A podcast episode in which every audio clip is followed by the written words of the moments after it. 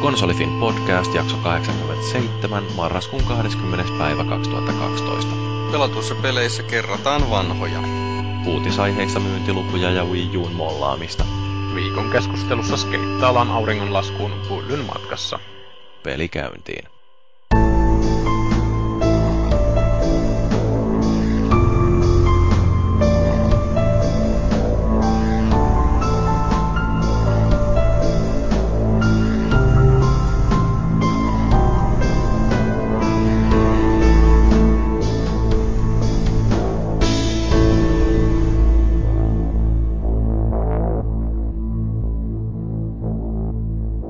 Kolmin aina kaunihimpi vai miten se sanonta menee. Meillä on tänään kolmen miehen raati vaan keskustelemassa videopeleistä. Konsolifin podcasti siis ja jakso taitaa, jos laskut pitää paikkaansa, niin jakson numero on 87. Ja meiltä löytyy täältä linjoilta pari tollasta tyyppejä, joiden ääniä olette aikaisemminkin saanut kuulla tässä podcastissa aika paljon. Ensinnäkin siellä on Felis Leo. Heipä hei, ilolla tulin keskustelemaan muistoista koskien tätä vähän lapsenomaista koulu GTAta. Niin, ja sitten siellä on toinen tollanen kiusaaja vai kiusattu, kumpaa on tuhomursu. Terve kaikille pienille homoille. niin kuin Var- varmaan lesboillekin sitten. No eihän me nyt mitään lesboja noterata. Homot vaan kuuntelee konsolipin podcastia. Mm. Lesbot on tuolla pelaajan puolella. pelaajakästissä. Okei, okay, joo. Niin, meillä tosiaan podcastia tässä tehdään vanhalla tutulla sapluunalla. Mm, Puhutaan vähän peleistä, joita ollaan pelattu. Tosi vähän tällä viikolla. Sitten on hiukan uutisia. Ja sitten meillä on viikon keskustelun aiheena nyt jo 11 kerran Late to the Party, eli myöhässä bileisiin tänään Bullyn kanssa. Eli Rockstarin tämä Grand Theft potkulauta. Mutta siihen päästään, kun ensin nämä pakolliset kuviot kahlataan lävitte ja aloitetaan nyt vaikka näillä peleillä, joita ollaan pelattu. Mä voisin pikaisesti ainakin kertoa tuosta, jat- äh, miltä tuntuu, kun on jatkanut tämän Assassin's Creed 3 Liberationin, eli Vitalla pelattavan Assassin's Creed-pelin, niin sen parissa olen nyt sitten lähinnä tuota monin peliä hakkailut tässä viimeisen viikon ja en oikeastaan ymmärrä, että minkä takia se on vähän erikoinen. Mä kuvittelin, että se olisi ihan oikea monin peli, että siinä hypittäisi jossain kaupungeissa ja yritettäisiin tappaa vastustajia, mutta ei toi onkin tehty ilmeisesti enemmän näiden 3G-yhteyksien ehdoilla sillä, että ei ole tällaista, miksi sitä nyt sanotaan, synkronista monin peliä, että samaan aikaan voisi olla useampia tyyppejä linjoilla ja ne näkisi toisensa, vaan tämä enemmänkin sellainen vähän niin kuin Facebook-peli, että siellä näytetään maailman karttaa, jossa on erilaisia noodeja eri kaupunkien kohdalla. Et Suomesta löytyy ainakin Helsingistä ja Oulusta tollaset nodet ja sitten niistä yhden voi valita aina kotipaikaksi ja sitten saa muutamia noita assasiineja tai yleensä, no, yleisemmin kai sanotaan agenteiksi näitä tyyppejä, joille voi antaa sitä tehtäviä, että hyökkää tai puolusta tähän nodeen. Ja, ja tota... Voitko sä itsellesi treenata oululaisen Pasi Einari-agentin? en ole ihan varma, että enellä taida olla minkäännäköistä nimeä näillä agenteilla. Siis tämä niinku idea on ihan tosi jotenkin pölhö. Et on, solut on jotenkin sillä yhdistetty toisiinsa sillä että jokaisesta solusta menee aina yhteen tai kahteen tai useampaan muuhun soluun joku tuollainen linkki ja sitten ilmeisesti sieltä kotisolusta täytyy saada sitten vedettyä jonkinnäköinen verkko sellaiseen soluun, johon yrittää hyökätä tai jota haluaa puolustaa. Ja sitten jokainen näistä agenteista, niin niillä on erilaisia kykyjä, niillä on hyökkäys ja puolustus ja sitten on tällainen pillage, eli jonkinlainen kyky ö, käydä ryöstelemässä tavaraa jostain muualta, niin, niin semmoinen kyky on olemassa. Ja sitten energiaa, joita kulutetaan aina sitten näihin combat-missioneihin. Mutta ja. siis sehän kuulostaa hirveän paljon semmoiselta, mä muista oliko se jossain podcastissa, missä mä itkin sitä, että kun ei tämmöistä mikromanagerointia viety tarpeeksi pitkälle, että oliko se Brotherhoodissa vai ihan siinä kakkosessa jopa, missä pystyy lähettämään näitä agentteja oikeastaan niin kuin ensimmäistä kertaa ö, ulkomaille ja ne tuli sitten joko pää omassa persessä tai kaverin persessä sieltä takaisin. Että Eikö se ollut tehtyä... Brotherhoodissa? Mm. No kun mä en muista, mutta siis mä tykkäsin ihan pirusti siitä. No siis Brotherhoodissahan toi alkoi, että siinä ensimmäistä kertaa Mm, pääsi Juu, yrittämään no just se. Mutta siis niinku, se, mitä mä en ymmärrä, että kun tässä pelissä ei oikeastaan, tässä ei tarvita minkäännäköistä taitoa, että ei ole mitään muuta kuin, että valitaan vaan solu, jota ö, puolustetaan tai jonne hyökätään. Sitten painellaan muutama kerta kosketusnäyttöä sillä lailla, että valitaan agentti, joka lähetetään te- suorittaa tehtävää, ja sitten sen jälkeen valitaan ö, niinku vihollinen, jota vastaan hyökätään. Ja mä en oikein ymmärrä sitäkään, että millä perusteella nämä viholliset sinne sitten valikoituu. Ja kun toi ei tosiaan ole millään lailla taitopeli, mä en ole nähnyt siinä mitään sellaista hirveän strategista tai taktista elementtiä. Nämä niin kuin agentit kehittyy, ne siis kerää kokemusta ja tulee paremmiksi ilmeisesti näissä jutuissa, mitä tekee. Ja sitten pelaaja itse kerää siinä jotain leveliä. Mutta siis mä en ole oikeastaan keksinyt yhtään mitään järkevää syytä, että miksi mä haluaisin pelata tätä monin peliä tässä hirveän pitkään, muuta kuin että tämä on tällaista, mihin ei tarvitse keskittyä silloin, kun katsoo telkkaria. Eikö siinä sitten ole niinku yksin peliä siinä Liberationissa ollenkaan? on, on, on. Sehän on ihan tämä perus Assassin's Creed, mitä sitten taas yksin pelipuolella pelataan, mutta niin, niin, sekin on vähän jotenkin se sössitty. hyvin? Aha, ilmeisesti ei. No, ö, kyllähän se tuntuu noin niin kuin pelinä hyvin paljon Assassin's Creediltä, että samanlaiset komennot ja samanlaista ryynäilyä pitkin poikin kaupunkeja ja assassinoidaan vihollisia ja siellä on jonkinnäköinen taustatarinakin, mutta mua ihan oikeasti häiritsee se, että se taustatarina ei sisällä tätä Desmondia. Et se on jotenkin nyt niin kuin unohdettu näiden isompien Assassin's Creedien se iso kantava tarina sieltä taustalta. Että tämä on niin kuin tällainen yksittäinen hyökkäys vaan johonkin tuollaiseen jonkin assassinin elämään joskus 1700-luvun loppupuoliskon New Orleansissa. Et, ö, No eikö mä veikannut, että tämä on se Assassin's Creed-sarjan tulevaisuus, että vähän niin kuin mustanaamio tarinat, että sieltä otetaan vaan joku pätkä jonkun assassinin elämästä ja ei niinkään välitetä sitä Desmondista mitään. Niin, se voi olla, että tuolla jatketaan Assassin's Creed, mutta kyllä mä kaipaisin vähän, että sinne tulisi joku sellainen uusi iso tarina, jonka varaan sitten nämä rakennettaisiin nämä varsinaiset pelin osat. Tämä ei, siis tästä puuttuu se semmoinen jokin äh, hieno tekijä. Onko se semmoinen mä- eeppisyys, mitä sitä puuttuu, vai mikä se sitten puuttuu? Jos se on semmoista vähän liian arkesta, että siinä vaan pelataan sillä ö, Creedin mekaniikalla ilman sitten mitään semmoista varsinaista motivaattoria.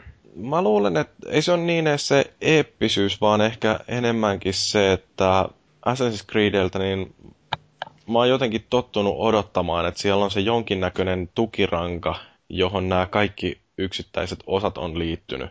Mm. Ja nyt kun se puuttuu, niin mun on sillä kauhean vaikea ymmärtää, että miksi mä pelaan tätä peliä, että miten tämä kuljettaa sitä Assassin's Creed-saakaa eteenpäin.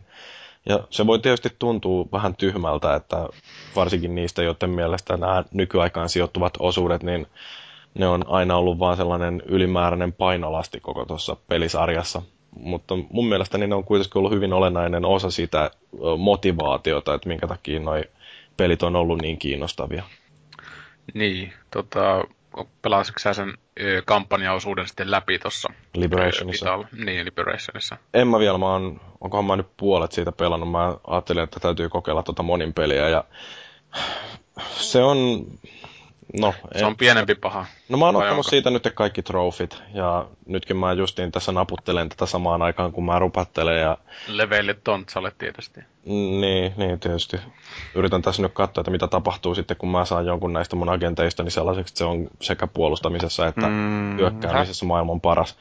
Mutta tota, kyllä tämä monin peli on sellaista, että ei tämän takia kyllä kannata tätä peliä Mut siis ostaa. pelataanko käyttää. jotenkin muita vastaan vai onko sä niin jotenkin AIta vastaan niitä? Kyllä, tuolla varmaan. Meitoja. Siis se, mikä tässä on vielä tyhmää, että tämä monin peli jakaantuu periaatteessa viikon mittaisiin kierroksiin, mm. mutta kun ö, yksi tapa, millä toinen puo- näistä puolista, kun tässä Assassinit ja Abstergo tappelee keskenäänsä, tai siis Assassinit ja Templarit, niin nämä ottaa nyt taas yhteen, niin jotenkin kummassa Assassineilla on noin yhdeksänkertainen joukko pelaajia tähän Templariporukkaan verrattuna. Ja mä pelaan tietysti sitten täytyy aina olla koko ajan tuolla templareiden puolella, kun ne on muuten niin altavastaajia. Niin nämä kierrokset kestää oikeasti jotain vuorokauden, koska kyllähän tuollaisella ylivoimalla niin sellaisten kontrollinodejen haltuun ottaminen on aika vaivatonta. Mutta ei se mitään, siitä kesti vaan menen sinne ja otan levyyn joka mm. kierroksella. Se on hauskaa se. Mutta onko tota sitten, siis sä et ihan selkeästi suosittele tota peliä oikeastaan edes semmoiselle, ketkä ei ole sarjan ystäviä. Toi on ihan hukkaan heitettyä aikaa. No siis kyllä se yksin peli on ihan kohtuullinen. Ei se ole uh, edes niin hyvä kuin huonoin tähän astisista Assassin's Creed-sarjan peleistä. Joka... Eli mikä? Ykkönen? Ykkönen tai Revelations. Mutta wow, tuota... Revelations oli niin huono susta. Ei, siis, ei, mun mielestä niistä ei mikään ole ollut huono, mutta mm. nämä Ykkönen ja Revelations, niin ne vaan ei ole ollut yhtä hyviä kuin muut. Joo, ja eeppinen oli ehkä vähän väärä sana, mitä mä tuossa käytin, että ei varsinaisesti kakkonen itselle, mikä teki suuren vaikutuksen, varsinkin näiden alun veljellisyyksien kanssa, niin ei se varsinaisesti ollut eeppinen, vaan se oli tota, ehkä semmoinen enemmän emotionaalinen mm. kokemus, että tavallaan pitkästä aikaa huomasin siinä, että on tämmöinen peli, missä on niinku pelihahmo, josta niinku vähän välittää. Mm. Välittää silleen, että ei se eeppinen ehkä. No olihan siinä tietysti tämmöisiä isoja kohtauksia. Brotherhoodissa taisi olla varsinkin jotain tykki, tykkiäksyniä ja isolla volyymilla mentiin, mutta ei sitten tota, eeppinen kuitenkaan joo. oikea sana, mutta joo. Mutta se, mistä mä tykkäsin tuossa niin kuin ihan isossa Assassin's Creed kolmosessa, niin Penny Arcade Reportissa kirjoitettiin nimenomaan siitä, siis erittäin spoilaava kirjoitus tuosta uh, AC3 tarinasta, ja mulla niin kuin hyvinkin paljon meni mietteet linjaan sen Ben Kutcher, vai olikohan se Ben Kutcher, joka sen kirjoitti. No anyway, sen kirjoittajan mietteiden kanssa siitä, että mikä siinä tarinassa oli niin hyvää. Ja jos on joku kiinnostunut ymmärtämään, että minkä takia Assassin's Creed 3 tarinaa voidaan hehkuttaa, niin tosiaan Penny Arcade Reportista löytyy pitkällinen pohdinta ja se kyllä perustelee mun mielestäni just niin hyvin kuin asia voi perustella. No. Mutta joo, siis mun pitäisi tuosta Liberationista kirjoittaa arvostelukin vielä jossain vaiheessa, kunhan saan sen loppuun asti. Menee nyt varmaan ainakin viikko vielä.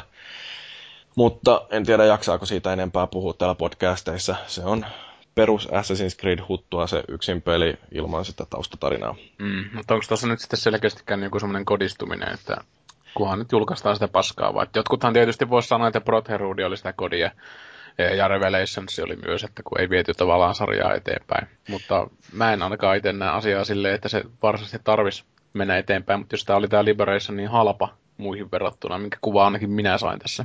Mä luulen, että tuossa on vähän se ongelma. En mä kodistumisesta menisi tätä har- haukkumaan. Ei niin kuin, äh, on toi ihan suhteellisen laadukas peli samalla. No sitähän voi käyttää sitten NR-saatiota toisena terminä. No se voi olla, mutta siis äh, sillä, että ongelma varmaan on ollut se, että Ubisoftin nämä tiimit, jotka on Assassin's Creedia tehnyt tähän asti, niin ne on joutunut nyt hajauttamaan jotenkin ton resurssinsa näiden kahden pelin välillä.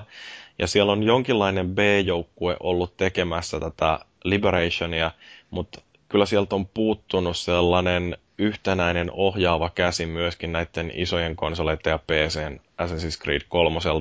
Et sielläkin on hirveän heittelevä se laatu, että minkälaisia ne on ne sivutehtävät ja yleensäkin se tekninen toteutus on kauhean puutteellinen. Et tota, jotenkin... Ei tunnu Assassinilta vai? Uh, kyllä se tuntuu, mutta se, että ne kaikki asiat, mitkä oli huonosti ekassa Assassin's Creedissä, niin ne on tullut takas tuohon kolmoseen. No ei nyt ihan kaikki, siis pelisuunnittelu on huomattavasti parempaa mm. nyt. Mutta se, että niin kun, siellä ei ole vaan osattu tehdä sellaisia valintoja, että jätetään pois asiat, jotka ei toimi. Et sivutehtävät esimerkiksi on justiin hirveän onnettomia. Mutta minkä teet, kun se Mut peli on muuten niin pitkiä? niin Onko ne pitkiä silleen, että jos se on kuitenkin pakko jättää siis sisälle, että muuten siinä pelissä ei ole sitä pituutta paskapertaa? Niin, no tässä päästään sitten taas tähän näin, että onko pelin pituudella niin hirveästi väliä, että olisiko mieluummin sitten mm. kannattanut mm. vaan jättää... Minkäs pituinen se ykkönen lyhyen. oli? Etkö sä pelannut se? Kyllä mulla siinä varmaan parikymmentä tuntia meni, kun mä sen läpäsin. Joo. Mä oon miettinyt monesti, että pitäisi kyllä Pirulaita ottaa se uudestaan työlle. Sain niin kauan jo huonon niin kuin, ensi puolituntisen siitä, että oli niin kuin persettä myöten turtana siinä, että ei kiinnostanut siihen koskea sitten uudestaan. Mutta onneksi tuohon kakkoseen kyllä koskin, että se oli, oli Niin. tota omassa top öö, 25 varmaan, että jos semmonen nyt täytyisi tähän repiä. Mm. Joo, no siis kyllä tota, mä varmaan joskus pelaan ne kaikki vielä lävitte, jos vaikka tehdään joskus sellainen Assassin's Creed Marathon podcasti, missä käydään koko se. Se täytyy olla videokastike ja sitten tulee semmonen Joo. 10 tunnin Pelle Hermannin Mind Rape soi taustalla ja sä pelaat siinä väsyneenä. Mm. Itse asiassa meidän varmaan kannattaisi tehdä semmoinen Assassin's Creed podcast, missä käytäisiin jokainen osa omassa jaksossaan lävitte, niin ei tarvitsisi niin hirveästi ahtaa yhteen jaksoon vaan tavaraa. Että... Mm, No, niin, katsotaan, ja- katsotaan, jos joskus päästään niin pitkälle. Niin ja yksi kokonainen podcasti totta kai sitten Nintendo DSn tota, Assassin's Creedistä, jonka, jonka minä olen pelannut. Se oli ensimmäinen ja viimeinen tämmöinen käsikonsoli sivu rip-off ässi, minkä mä oon pelannut. Joo. Eli ei ollut kauhean herkullinen.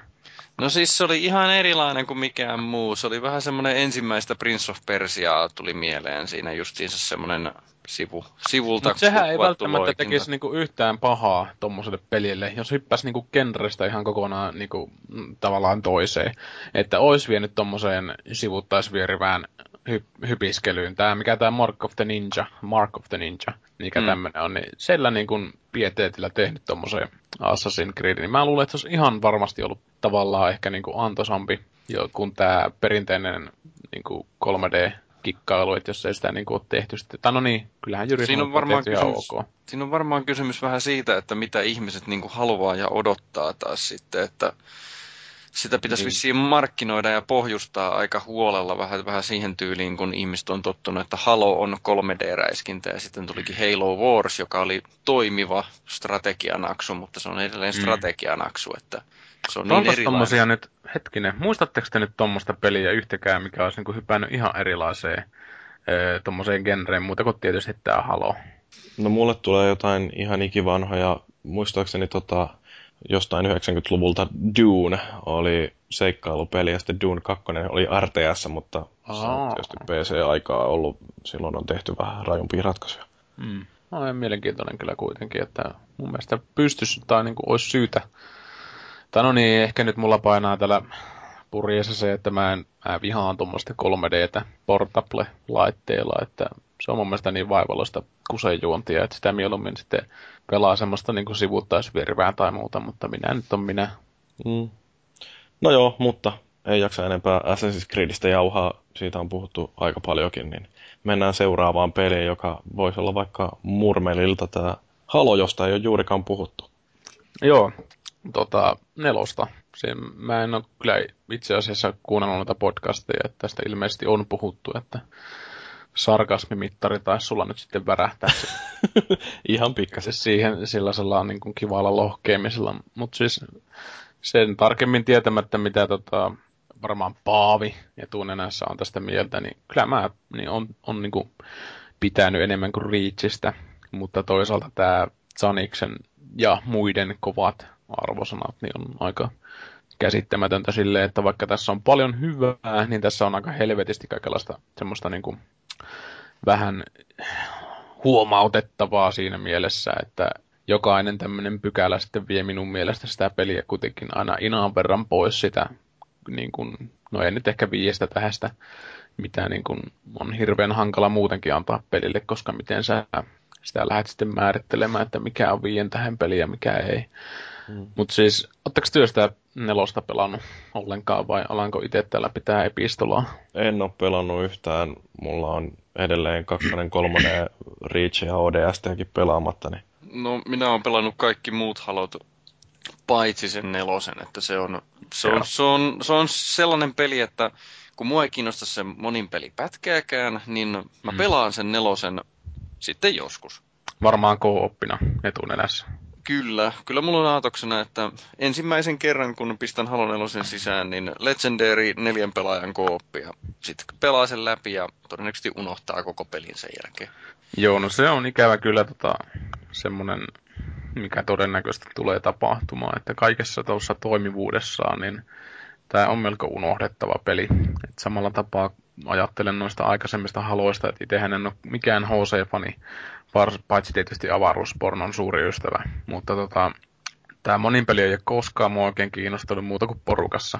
Yksin peli ei ole koskaan mua kiinnostunut muuta kuin porukassa. Et sen hel- helposti huomaa sen kaavan, millä lähe- lähestyin sitten tota nelosta. Ja tota, siis mä tykkäsin hirveän monesta asiasta siinä pelissä. Varsinkin etunenässä tällaisena niin kuin Metroid Primein tykkääjänä, niin mulle tuli hirveästi tämmöisiä Metroid Prime niin kuin viboja, joka niin kuin, ei nyt joka sekunti, mutta siis hirveän useasti, ja sitten niin kuin rupesin miettimään, että hitto, jos Metroid Prime olisi niin kuin oikeasti ollut öö, vähän erilainen peli, niin se olisi varmaan ollut tämmöinen peli. Että se on visuaalisesti semmoinen niin toismaallinen toisaalta, mutta sitten siinä designissa on semmoista jännää pyöreitä lapsenomaisuutta niiden jotenkin esimerkiksi niiden vastapuolen rakennelmia ja muiden puolesta. että se on niin, kuin niin Nintendo-maista semmoista, semmoista lelumaista designia. että mä joskus Paaville sitä taisin joskus itkeä ihan oikeasti, että tulee niistä halojen tyypeistä mieleen annetut Lego-ukot ja tämmöiset. Ei sitä niin kuin vaan hirveän vaikea ottaa tosissaan sitä. Ja sitten kun se monin pelin luonne on just vielä semmoinen niin kuin, kun on kärpäshippa jollain singolla tai jotain muuta, niin mä en niin kuin oikein pysty ottaa sitä tosissaan. Ja se sitten vaikuttaa ehkä tavallaan tähän tietynlaiseen Metroid Prime-yhteyteen, että se on semmoinen niin kuin kevyt tai sellainen, miten sitä sanoo, semmoinen muovinen tavallaan se meininki siinä. Mutta sitten kuitenkin tämä Delone on mun mielestä niin kuin ylivoimaisesti hienoin peli, mitä mä oon boksilla pelannut. Et siis Oho. ihan niin Gearsit jää niin, kuin niin jalkoihin, että siis kun ne on niin helvetin upeita ne valaisuefektit ja kaikki siis ne. Onko varsinkin alussa, vai no, mä en boksilla pelannut sitä Witcheria. No. Mutta siis PCllähän mä oon sitä tietysti onnessani pelannut. Mutta siis niinku boksipeleistä tää on mun mielestä vaikuttavin. Siis kun tässä frameit ei tipu niinku yksin pelissä mihinkään, kun yksin pelaa. Ja siis ne al, siis sen alussakin on sellainen tosi tyhmä, siis semmoinen avaruusaluskohtaus, missä mennään sillä bää, bää, bää, ja sitten pudotaan planeetalle ja niin poispäin. Mutta sitten se planeetan setti, siis sen, sillä on niinku semmoista, se, niinku, se horisontti on sellainen tosi eteerinen ja sieltä tulee tosi hyvät niin kuin valaisuefektit ja se on ne kaikki on niin kuin helvetin iso ja yksityiskohtaista. Ja sitten siinä se musiikki, mikä on mun mielestä ehkä niin kuin paras aspekti koko saatanan setissä. Että siitä tulee niin kuin varsinkin semmoisia tosi suuria Metroid Prime-viboja. Että se ei ole niin varsinaisesti musiikkia, mistä tietysti jotkut on heti itkenyt, koska siinä ei ole niitä jotain munkkikuoroja tai mitään nunnakuoroja. Mutta siis toi on niinku semmoista vähän, että se ympäristö niinku tavallaan juttelee sulla semmoisella omituisella kuplinnalla ja se asettaa sen tunnelman ihan eri tavalla, mistä mä tykkään ihan saatanasti. Mutta siis se alkukin just siinä se hemmetin haakserikkoalue, semmoinen avaruusalusten mordori, missä sinä ollaan, niin se on ihan älyttömän siistin näköinen. Ja sitten siinä mennään pikkusen eteenpäin ja se tulee heti semmoinen niin kuin, äh, vuorenrinne, mikä sä tulet semmoista luolasta, ja sitten tulee semmoisia hemmetinmoisia pylväitä, sellaisia jotain rakennelmia niin kuin taivaista, pilvistä puskee sinne laaksoon. Ja ne niin kuin jotain, niin mitähän liegeneraattoreita ne siinä onkaan. Mutta siis nekin ihan törkeän hienon näköisiä. Ja sitten varsinkin kun äh, kämppiksellä on tämmöinen 55-tuumainen telkkari, niin sitä on niin kuin ollut ihan ilo niin kuin seurata sitä tavallaan sitä miljöötä, että kuinka sitä kuoriutuu. Ja mun, niin kuin, voin ihan sanoa silleen, että ei, ei se niin kuin, taso ei ole laskenut. En ole läpi asti sitä pelannut, että aika lopussa mä en taja olla, mutta siis hemmetin upean näköistä niin kuin, kaikki nämä tämmöiset valaisut ja mitä lien tällaista savu- ja usva-efektejä ja tämmöistä. Ja se on aika jännä silleen kuitenkin, kun sitten jotkut aseefektit ja tommoset, niin granaatit ja noin, niin ne on niin helvetin onnettomia. Että mä en kyllä muista, että mitenkä Reachissä, että oliko siinä yhtään, yhtään hienompaa, mutta se mitä nyt tuossa ihmisten ö, jutteluita on silleen sivusilmällä seurannut, niin Reachissä on niinku enemmän tämmöistä tietynlaista fideliteettiä sen grafiikan suhteen, eli siis resoluutio on kovempi ja sä näet ne kivenmurikat ja niiden välissä olevat madon paskat tarkemmin. Mutta siis toi tunnelma on mun mielestä vaan niin paljon tärkeämpi, ja se ei tietysti, että se rullaa, niin kuin toi nelonen, että Reachissä oli muutamia kohtia, missä varsinkin lopussa, kun jollain Mä muistan semmoiset jossain niinku... oltiko sinne jossain avaruusaluksen hajonneessa kyljessä sisällä ja ammuttiin singolla jotain lentäviä aluksia. Siinä oli tulta ja kaiken muu, kaikenlaista paskaa siinä, niin se niinku jöhmäs silleen, että mä menisin oikeasti jättää sen pelin siihen, kun vituutti niin törkeästi. Mutta tossa ei ollut kyllä semmoisia ongelmia, että kaksin pelillä, joka tietysti on se toinen ehkä tämmöinen suurin, tai no ehkä suurin semmoinen vituutuksen aihe siinä, että siinä on semmoiset ihan saatanamoiset sururaidat siinä niin kuin Fellulle tiedoksi, että se mm. ei ole niin kuin laidasta laitaa. Ei todellakaan. Siitä on niin kuin näytöstä 30 prosenttia suurin piirtein käyttämättä. Et mä en tiedä, mikä saatana ratkaisu sekin sitten on ollut, että kaikki menut ja muut on ihan fullscreeninä, mutta sitten itse pelissä, että se on niinku kummallista. Mä ei niinku sitä keksitty ollenkaan, että mietittiin, että ei se nyt boksi voi yhtäkkiä muuttaa niinku asetuksia kesken pelistä, kun menee pelimuodosta toiseen. Ja se on niinku koko näyttö. Erikoista. Siis, no joo, se on varmaan tehty ihan tämän grafiikan takia, että se pystyy olemaan ne valaisuefektit ja kaiken maailman tommoset päällä, koska siis siinä on karsittu sitten tässä yhteispelitilassa, siis kun pelaa niin kuin jaetulta ruudulta, niin siinä on karsittu noissa granaattien efekteissä ja kaikissa tuommoisessa ylimääräisessä niin sanotusti, että kompromisseja on tehtävä, tehtävä silleen, että itse en ole kyllä silleen niistä sahalaidoista ja noista hirveästi ärsynyt, kun eihän niistä nyt tietenkään voi olettaa, että pääsee nykykonsoleilla mihinkään. Mutta sitä mä oon yllättänyt kuitenkin vaan, että kuinka helvetin hyvän niin kuin, tunnelma ja tommosen atmosfeerin ne on tehnyt siihen, siihen itse peliin. Mutta siis, jos sua haittaa tommonen, että ruudusta puuttuu puolet karkeasti, niin niin, niin suosittelen jättää ihan suosiolla väliintoon. Että voi tietysti olla, ja joku saakin laittaa pelautusta ja palautetta, ja pitääkin laittaa, jos mä oon nyt ihan helvetin väärässä, ja Samsung on vaan paskatelkkari tässä tapauksessa ollut. Mutta on tuo jotenkin vähän omituinen. Enkä kyllä muista, että, tai siis en kyllä muista, että olisiko niinku edes ollut ainut peli, missä tämmöinen tulee vastaan, joka on vähän jännä, että karsitaan yksinkertaisesti pinta-alasta. Jos ei ole ainoa peli, niin onko toista semmoinen, jota ei välttämättä huomaa, koska tota, mulla nyt ei äkkiä jotain tuu mieleen, että mä olisin kiinnittänyt huomiota, joka voi johtua ihan siitä, että mä en ole kauhean teknologiafriikki. No, tässä ei oikeastaan teknologialla mitään kysymystä, että tässä on siitä kysymystä, kun tässä on 55-tuumainen terkki, ja sä pistät niin kuin, vaikka käen silleen niin TV-ruutuun, että sun niin kuin kumpikin kämmen on niin kuin sen TV-näyttöpinta-alan reunoissa, niin sulla jää sen verran reilusti niin kuin mustaksi siitä ruudusta. Se on niin ihan törkeen iso alue. Mä en oikein ymmärrä, että onhan tietysti kun iso telkkari ja lähetä pelattiin, niin ihan pelattavaa kuitenkin se touhu. Mutta mm. on ihan käsittämätön käsittämätön veto. Että mä muistan, että mä pelasin tämmöistä jotain peliä, minkä mä arvostelin, tämä Hunted, The Demon's Forge, missä taisi olla samanlaista tämmöistä kikkailua ton ruutuaspektien kanssa, että aspekti, aspekti, aspekti niin, niiden kanssa. Ja tota, en tiedä, mä yllätyin ihan törkeästi, koska mä oletin, että se olisi niinku ollut ihan laidasta laitaa.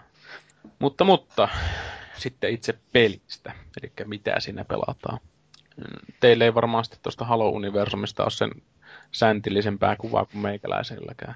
No, tehtiin joskus noin se Halo-spesiaali ja kaikki muut Halot on pelattu ja sitten onko mä kolme vai neljä niitä Halo-kirjoja lukenut, että jonkun verran, mutta ei, ei, ei niin suuri fanitus kuin Paavilla. se, mistä ei puhuta. Se, se, se, se, se sarja, mistä ei puhuta, niin ei, ei ole niin suurta fanitusta kumminkaan varmaan nyt tässä kellään. Joo, no mua haittaisi kyllä ihan hemmetisti siinä tässä tota, kaikki ne nimet, mitä sinä tiputeltiin. Koska siis mä oon niin, kuin niin satunnainen halopelaaja.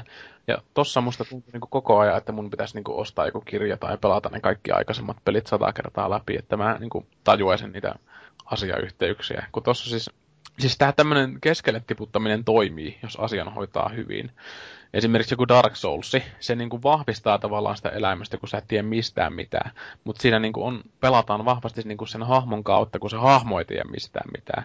Mutta sitten kun sä tulet tämmöisenä ulko, niin kuin ulkopuolisena tämmöiseen tilanteeseen, mistä niin kuin kaikki muut on jyvällä, paitsi sinä, niin sulle tulee semmoinen vähän niin kuin paskanmaku suuhun, että mitä helvettiä tässä nyt on, pitäisikö tämän olla nyt semmoista kovin niin kiinnostavaa, kun nämä vaan luettelee nimiä ja ottaa jotain takavasemmalta kaikenlaisia tapahtumia niin kuin nimien perusteella, mistä sulla ei ole mitään käsitystä. No on, onko se vähän sama idea kuin tuossa Rooma TV-sarjassa oli sillä, että siellä vilisee tällaisia, siellä vilisee Kikeroa ja Octavianusta, joka on joka, no esimerkiksi mä muistan Roomasta sen, että Octavianus oli semmoinen hädintuskin kikkarapäinen teinipoika, joka tota, oli sitä, tätä ja tuota, niin jos oli historiaansa lukenut, niin tiesi, että se, siitä tulee keisari Augustus, mutta jos ei tiennyt, niin se ei ehkä auennut ihan niin hyvin se viittaus no, siinä. Just. No varmasti tässä on sitä, koska mun mielestä tuntuu, tuntuu siltä, että nämä tekijät on hirveästi ottanut niin kuin kanonin tavallaan haltuun, eli ne tietää, mistä ne puhuu. Mutta toisaalta sitten mulle tuli just se ulkopuolinen olo just sen takia, koska mä en muistanut näitä asioita. Niin kuin Reachistä mä en muistanut öö, Halo kolmosesta näitä asioita, kirjoja en ole lukenut. Ja olihan se tietyllä tavalla, siis tietyllä tavalla mä tykkäsin tuosta öö, että mut niinku tiputettiin tuonne keskelle. Mutta se just isä, että kun mikä asia ei lopulta kuitenkaan auennut silleen, muuta kuin niinku käytännön näkemisen kautta, että joo, tämä tota, no en vitti paljastaa niitä vihollisten nimiä ja muita ja tämmöisiä, että kun niistä aletaan puhumaan yhtäkkiä, niin mulla on niinku, varsinkin se päävihollinen, mikä ilmestyi se yhtä aikaa, niin mä en niinku pitkään aikaan tajunnut, että mistä sinä edes puhutaan, että onko se tuo jätkä vai se satanan mokkula, missä se lentää, tai mikä tämä meininki tässä sitten oikein. Että ehkä mä nyt olin vaan hitaalla päällä jotenkin sitten siinä. Siellä olisi pitänyt olla joku tämmöinen tämmöinen, tämmöinen appendiksi tai joku tämmöinen, jossa niin kuin muistaakseni Witcherissä oli kauheasti kaiken maailman tietoja siellä tietopankissa, no. jos se kiinnosti. Sekin oli. Näitä, se Galactic Codex vai mikä se oli se niin. helvetimoinen tietopankki, missä niin oli puhuttuja vielä ne kaikki mun mielestä, joka oli aika hieno juttu. Et se mm. olisi kyllä vaatinut sitä, että siinähän on tämä waypointti tällä halolla, mikä on tämmöinen erillinen softa tuohon boksille, mikä ilmeisesti träkkää noita sun saavutuksia monin peleissä ja yksin peleissä ja muuten. Ja sinne saa sitten aukastua näitä kaikkia erilaisia niin kuin Halo-universumia laajentavia juttuja, että tuossa kampanjan aikana löytyy semmoisia konsoleita, mitä voi mennä hivel, hiveltämään ja niissä sitten tota, avautuu joku waypointti, joku video, video sitten voi mennä katsomaan sitten sitä, että ehkä niissä on ö, jotain paikkomista. En ole tutkinut sitä, että ehkä voi olla niinku ihan turhaa urputtamista mulla tässä tämä. Mutta jotenkin vaan sitten korostui, korostui tämä, että tota, en tiedä mistään mitään, ja sitten kun tämä en tiedä mistään mitään, ja sen yhdistää sitten siihen niin kun tavallaan ehkä mikä kuitenkin on se suurin tämmöinen vitutuksen aihe on se, että kun mikään, mitään ei oikeastaan tapahtunut siinä pelissä. Mä tarkoitan sitä, että mikään asia niin kun ei ole edes ratkenut niin puoliksi niin millään tavalla. Että ensimmäinen asia, kun sä tapaat sen Cortaanan ja se sanoo, että äh, minä olen vähän paskana, niin nyt tarvii fiksausta. Ja se on niinku, mä oon ihan lopussa siinä pelissä varmaan, ja se on niinku vieläkin samassa tilassa.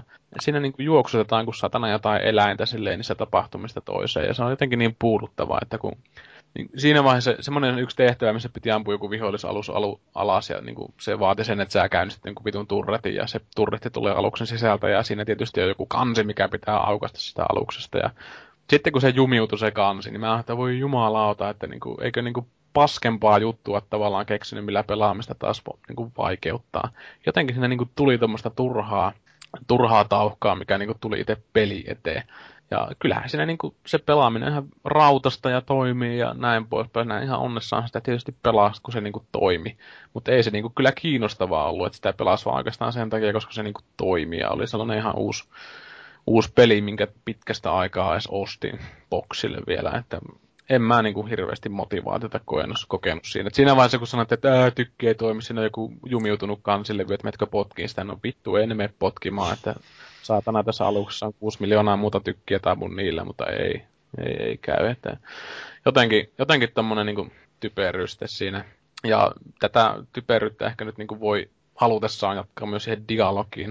Että vaikka mä tykkään sitä, että tämä Masterchef on tämmöinen niin hyvin jäyhä jätkä, että se ei kauheasti tunteile ja yksinkertaisia asioita sanoo yksinkertaisesti, mutta sitten siinä on niin semmoista, siis tosi, no eipä ole niin kuin, siis harvinaista, että tuommoisessa megatuotannossa on tämmöistä turhaa täytepaskaa, että kun sä menit johonkin tieteis, tiedetutkimuslaboratorioon tai mihkä, ja sitten se on niin kuin menossa paskaksi, sä menet pelastaa niitä tyyppejä sieltä, niin eiköhän siinä niin kuin viimeisenä puheena joku tämmöinen epätoivoinen tutkija heitä, että next time you save us, give us time to pack.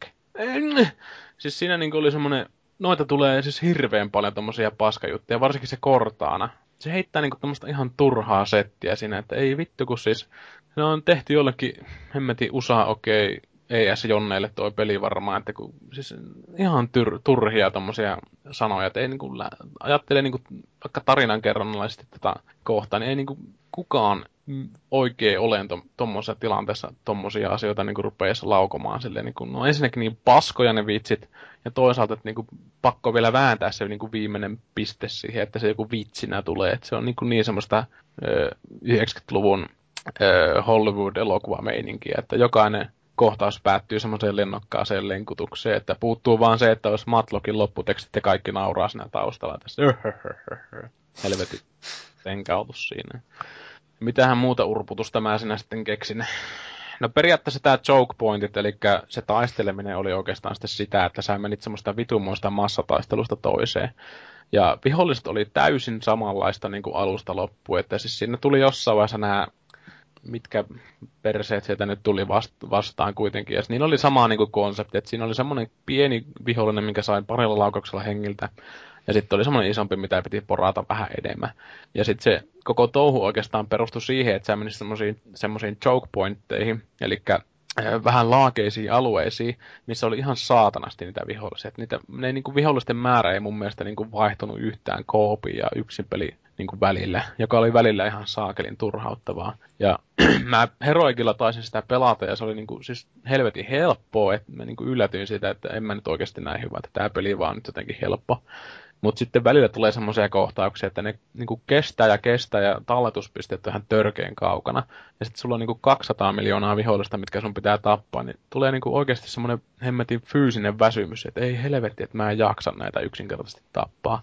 Ja, M- mulla, on, mulla on juuri, mikään ei ole niin veemäistä kuin liian harvaan pistetyt tallennuspisteet. Mulla on tässä omassa moppiosuudessani valitan juuri täsmälleen samasta asiasta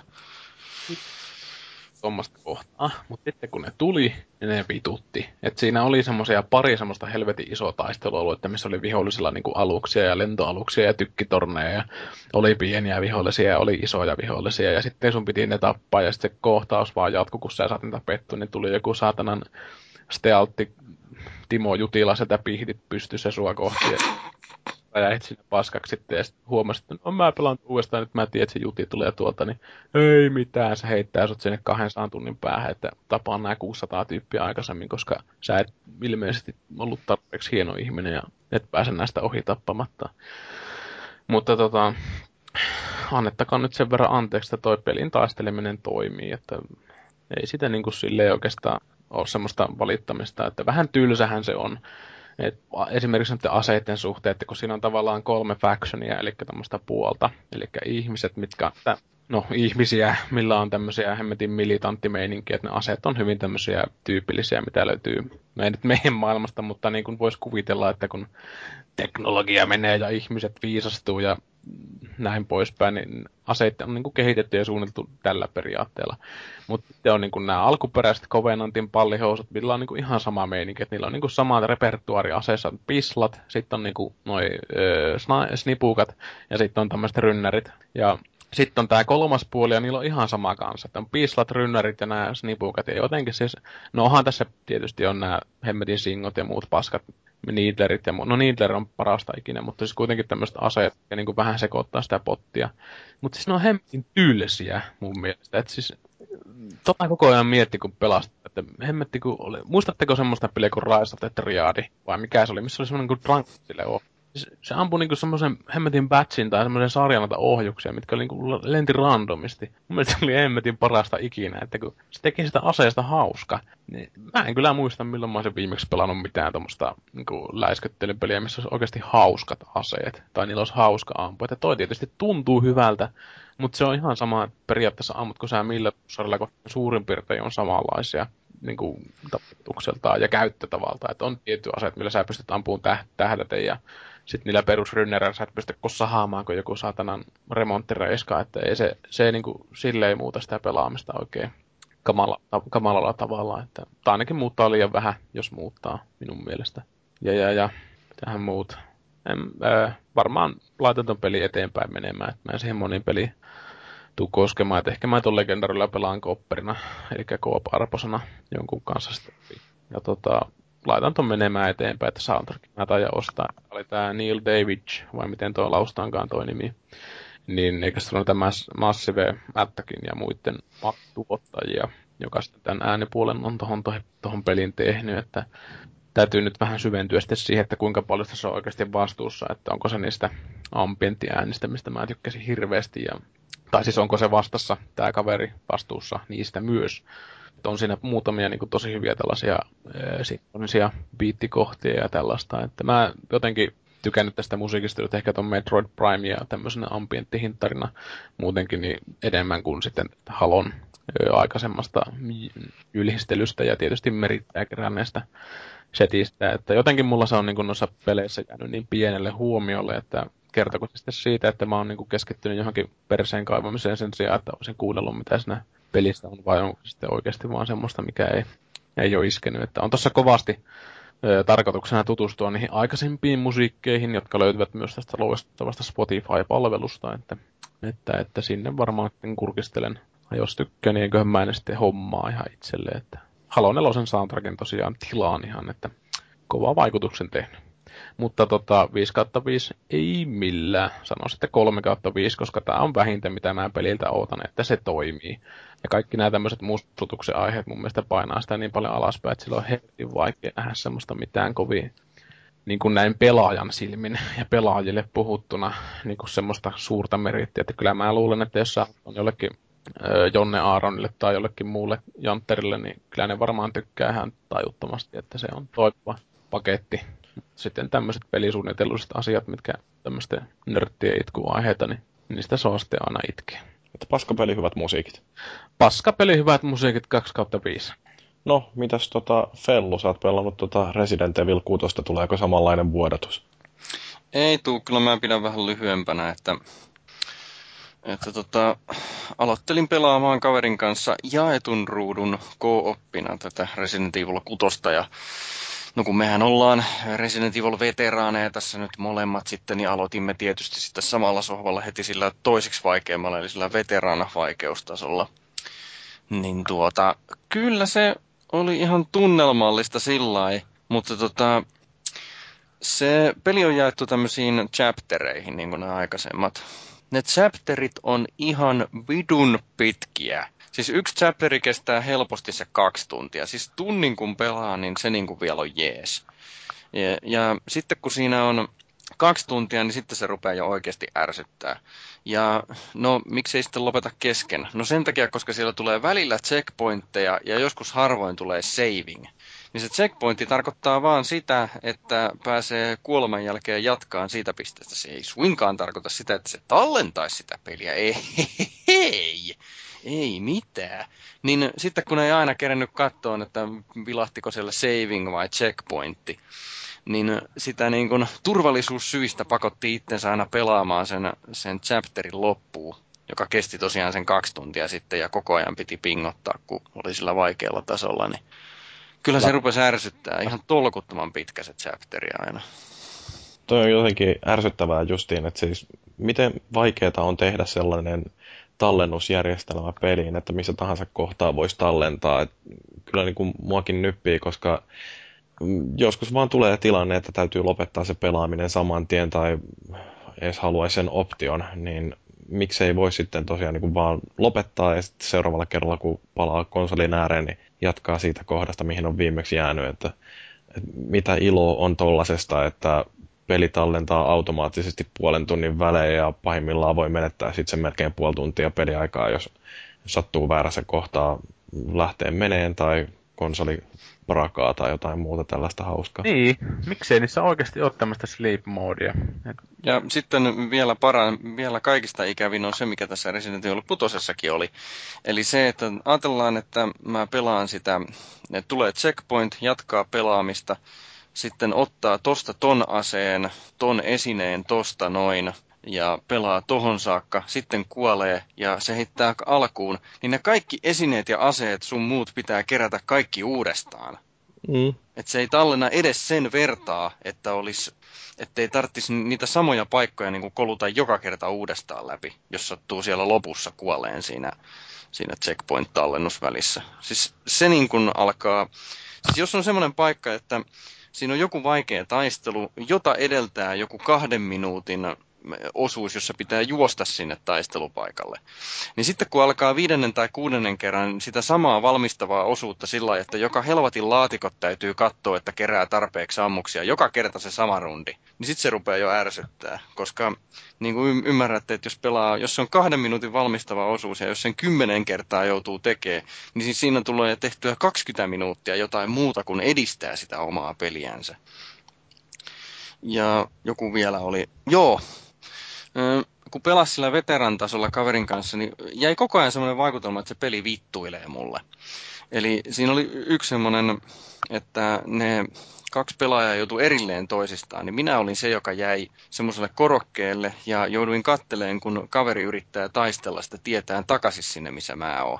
Niin mä ammuin kaikilla tarkkuuskivääreillä ynnä muilla sinne, yritin niin auttaa kaveria ja ihan justiinsa selvisi sinne viimeiseen paikkaan kestikö siinä jotain 20 minuuttia. Et niin kuin kauheasti taistelee ja ihan justiinsa meinas mennä montakin kertaa pieleen, niin viimeinen oli sellainen, että piti vääntää semmoinen laskusilta alas, että pääsee taas samaan peliin sitten.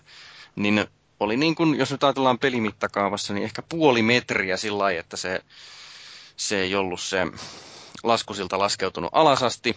Niin sitten siellä oli vielä yksi örvö jäi sinne selän taakse, joka sylkäsi jotain happoa sen mun kaverin päälle. Se laskusilta lävähti kokonaan pystyyn, mun kaveri putosi downiin, kuoli siihen. Ja tota, sitten katsottiin, että katsotaan vaan muuten, että se pistää meidät tekemään ton koko rundin uudestaan. Niin pisti, sitten se alkoi taas siitä, että olisi pitänyt tehdä kokonaan uudestaan. Niin sitten mä näytin, näytin keskisormeen ruudulle, että tää oli nyt semmonen haista vittu temppu, että nyt riitti. No, kun ajattelee, että japanilaiset on kansa, joka on keksinyt muun muassa sellaisen TV-kisailun, jossa suihkutetaan miehille ö, paprikasumutetta perseeseen ja sen jälkeen laitetaan ne juoksemaan jotain puolta kilometriä ja pyöräilemään ja tekee kaikenlaisia temppuja ja se, joka ensimmäisenä pääsee maaliin, niin pääsee suihkuttamaan sitten vettä tonne hanuriinsa, niin tällaisella mentaliteetalla varustettu kansa sitten tosiaan tekee tuollaisia Resident Evil 6. Joo, siis kyllä. Siinä on todella paljon sellaisia, siis no, kaiken tämmöinen kattotermi voisi olla se, että tuntuu, että peli vittuilee yksinkertaisesti. Kyllä mä, mä lainasin sen Resident Evil 6 jätin lainaan tuohon boksini viereen, että kyllä mä otan sen helpoimman vaikeustason ja juoksen yksinäni sen pelin läpi. Mä haluan nähdä sen tarinan, mutta sen jälkeen niin ei pienintäkään aikomusta maksaa tuosta pelistä. Se jotenkin vaan ärsyttää. Mut miksi sä pelaat se, jos on persestä? Onko se niinku traditio, että sä oot kaikki Residentit pelannut? No en mä ole ihan kaikkia pelannut, mutta tota, mä, nelonen on jaetulla, kolmen, jaetulla kolmannella sijalla tota, maailman kaikkeuden paras peli. Äh, heti Megaman 2 ja Metroid Primein kanssa jaettu ykkössiä, niin, tota, äh, niin se, se teki muun suuren vaikutuksen. Ja vitosen mä pelasin varmaan seitsemän tai kahdeksan kertaa aina jonkun kaverin kanssa. Niin no. todennäköisesti sitä taustaa vasten mä niin kun halusin nauttia myös tästä kutosesta. Mutta mä luulen, että sitä. Niin, mutta en ole ainakaan toistaiseksi nauttinut. Niin. Joo, no mä itse tykkäsin sitä demosta, mutta tota, tietysti realiteetti on se, että keskaria on näytettävä vähintään kuusi kertaa sekunnissa. Niin, mutta jos siitä nyt Resident Evil, niin päästään eteenpäin ja kun mä joku podcasti tässä sitten manailin sitä, että tämä Sleeping Dogs-arvio roikkuu ja muuta, niin nyt se on valmis ja nyt se on julkaistu, menkää lukemaan sitä. Sehän on maailman paras arvio tietysti, kun se julkaistaan kolme kuukautta myöhässä. Mutta tota, nyt se on valmis. No niin. Parempi myöhään kuin ei milloinkaan. No oliko hyvä peli? Vai tuliko 2 kautta 5? Siis kyllä se, mä tiesin koko ajan, että se on ihan hyvä peli. Että siinä oli vaan se, että kun mulla ei ollut, mulla ei ollut deadlinea, joka olisi pakottanut mut tekemään sen valmiiksi nopealla aikataululla. No, mutta itse voi asettaa deadlineja. Mm, niin voi. Mutta eikä siinä. Nyt ihmiset voi käydä sitten lukemassa, että mitä mieltä olit Sleeping Dogsista. Kyllä. Joo, uutisissa me varmaan puhutaan siitä, mitä mieltä ollaan muun muassa Wii Usta ja TH6, mutta kun tässä nyt moppiosuus venähti melkein tunnin mittaiseksi, niin pidetään tässä välissä lyhyt tauko.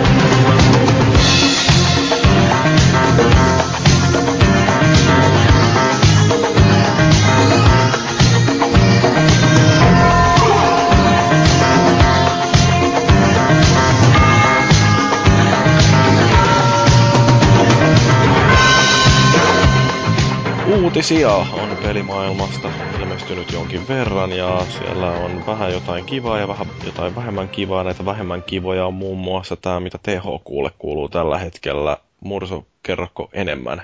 Oot seurannut tilannetta. No joo, seurannut ja seurannut. Ehkä mä täällä pientä kynttilää poltan South Parkin Stick of Truthin puolesta. Mutta tota, ilmeisesti jonkunlainen 50 miljoona laina on tavallaan sitten, onko se nyt sitten mitä töitä vai mitä tolle, kun se on tavallaan mennyt tuohon defaulttiin. Että sitä tavallaan peritään takaisin.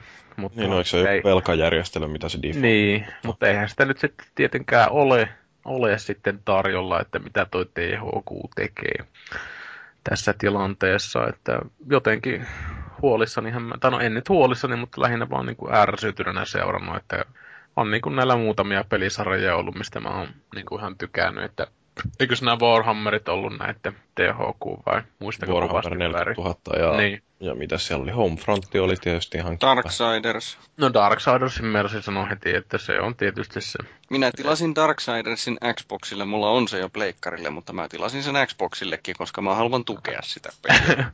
Tämä on ihan oikeasti. Tämä on kyllä aika hyvä tämmöinen peli, mihin ratkaisu, että ei monella ole varaa tämmöiseen henkselien paukutteluun. Että onpa tehnyt oma osani saatana, jos THQ leviää, niin ei ainakaan minun syy.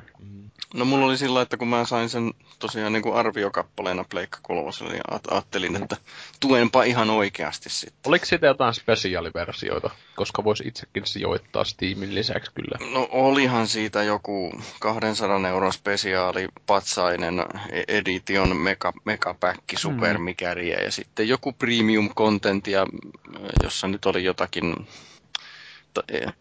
jotakin tauhkaa, mitä nyt yleensä osaatte Joo. kuvitellaan, että näissä on. Että. Mutta se uutinen, THQ. Niin, voiko sitä mitään muuta sanoa kuin, että siis jonkunlaista selvitystähän siellä tapahtuu sitten siitä, että öö, tämä certainty faults on tämä termi, millä puhutaan, että puhutaanko tässä nyt sitten varmaan muut talouselämän viisaammat osaa sanoa, että onko tämä nyt joku lainan lyhennyksen niin pakotettu tämmöinen takaisinvelotus vai mikä No siis sehän kyseessä. on joku sellainen, että THQ ei ole likviditeettiä, että ne pystyisi maksamaan nämä niillä erääntyvät velat, ja tota, niin. sitten se tarkoittaa, että mennään no, niin, velkajärjestelyyn. Niin. Ja...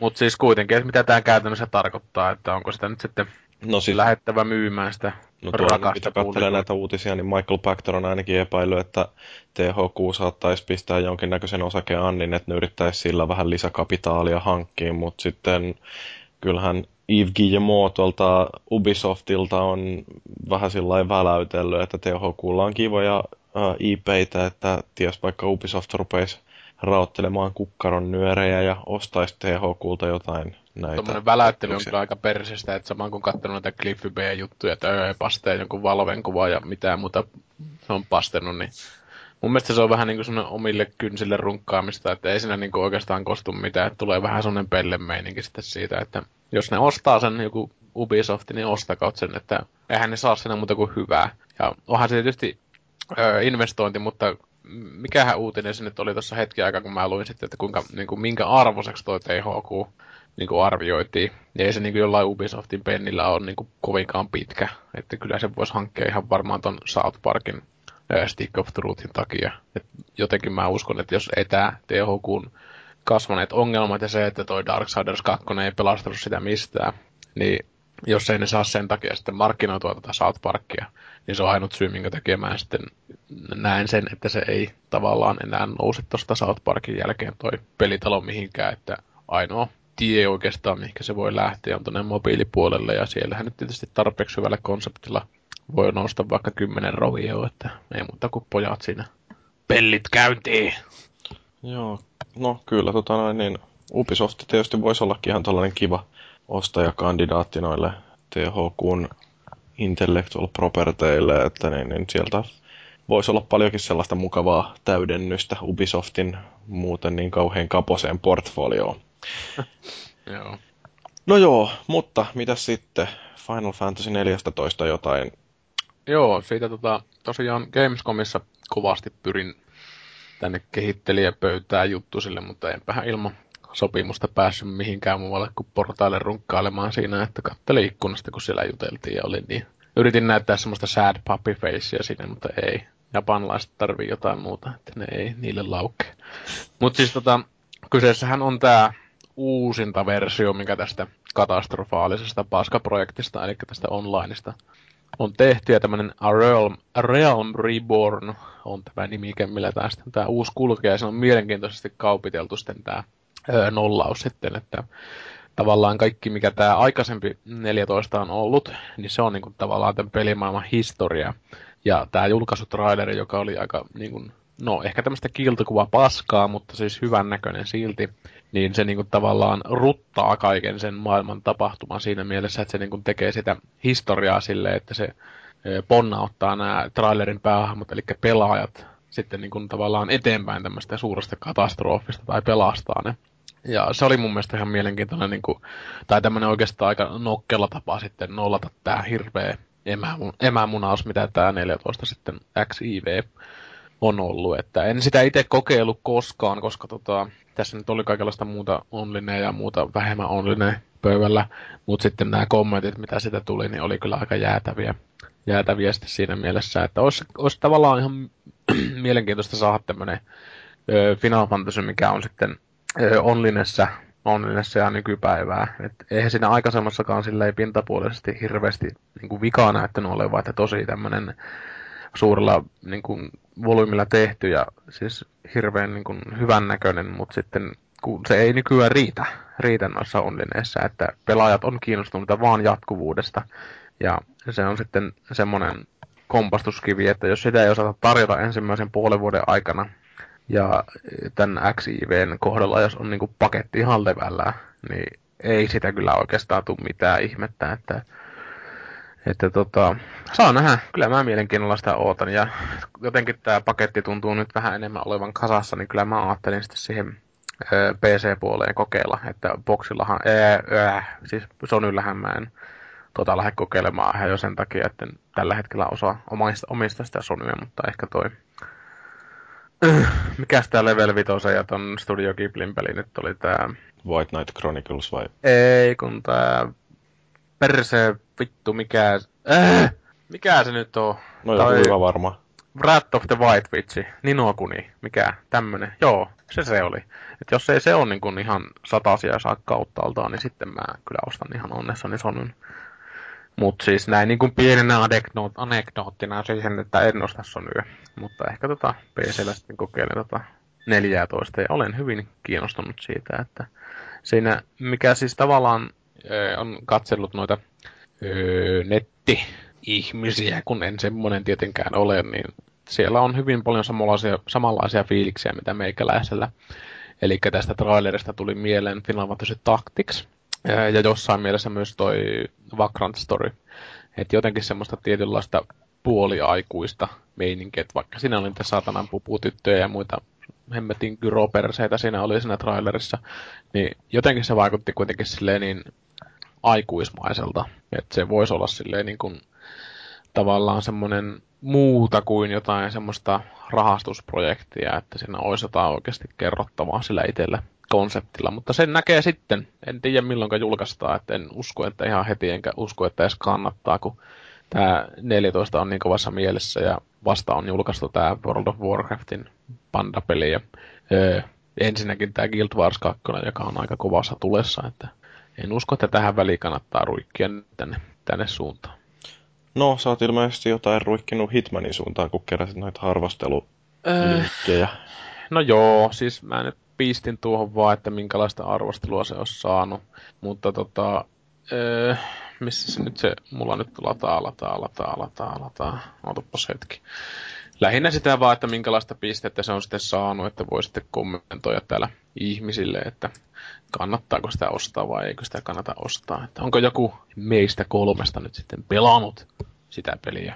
Mua kyllä kiinnostaa, koska mä oon tykännyt aikaisemmista hitmaneista ihan kuitenkin jonkin verran, mutta niin, niin toi vanhaksi vitsiksi käyvä jotain kasautuva pelivuori, niin, niin se ei hirveästi anna sillä myöten, että...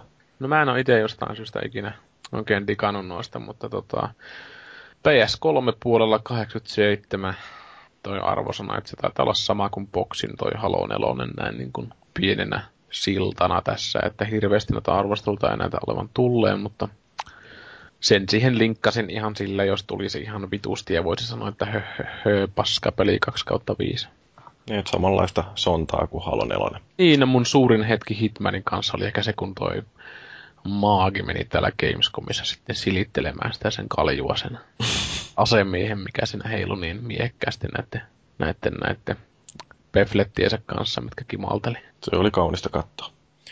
No joo, puhutaanko myyntiluvuista? Tai no noin voi kummatkin oikeastaan summata tuohon, että Halo 4 ja Black Ops ensimmäinen 24 tuntia. Eli Halolla on se 220 miljoonaa. Ja ekalla viikolla on niin kuin tähtäimessä 300 miljoonaa, joka on niin kuin aika suuri, suuri summa. Että tota, e, sillä niin kuin voitettiin vuorokaudessa leffatuloja esimerkiksi The Avengers-elokuvalta, mikä on aikamoinen Mega elokuva niin kuin taloudellisesti. Ei sillä, etteikö se olisi hyvä elokuva noin muutenkin.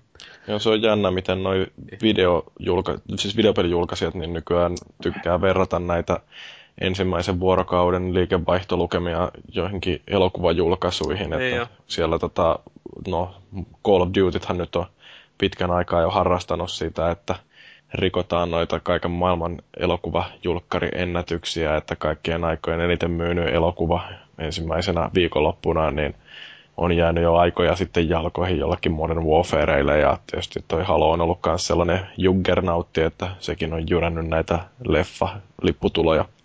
Mutta tietysti Jos siinä on toi... se ero, että pelejä voi myydä silloin ensimmäisenä viikonloppuna vaikka kuinka paljon, mutta elokuvateattereissa on rajattu määrä istuimia. Joo, no onhan se tietysti joo, ja sitten jos ajattelee, että Halo 4 myi paljon, joka tietysti on ihan totta, niin Black Ops 2, semmoinen joviaali 500 miljoonaa ensimmäinen vuorokausi, että tässähän tietysti täytyy huomioida se, että kyseessä on tämmöinen multiplatformi, jota Halo 4 ei ollut.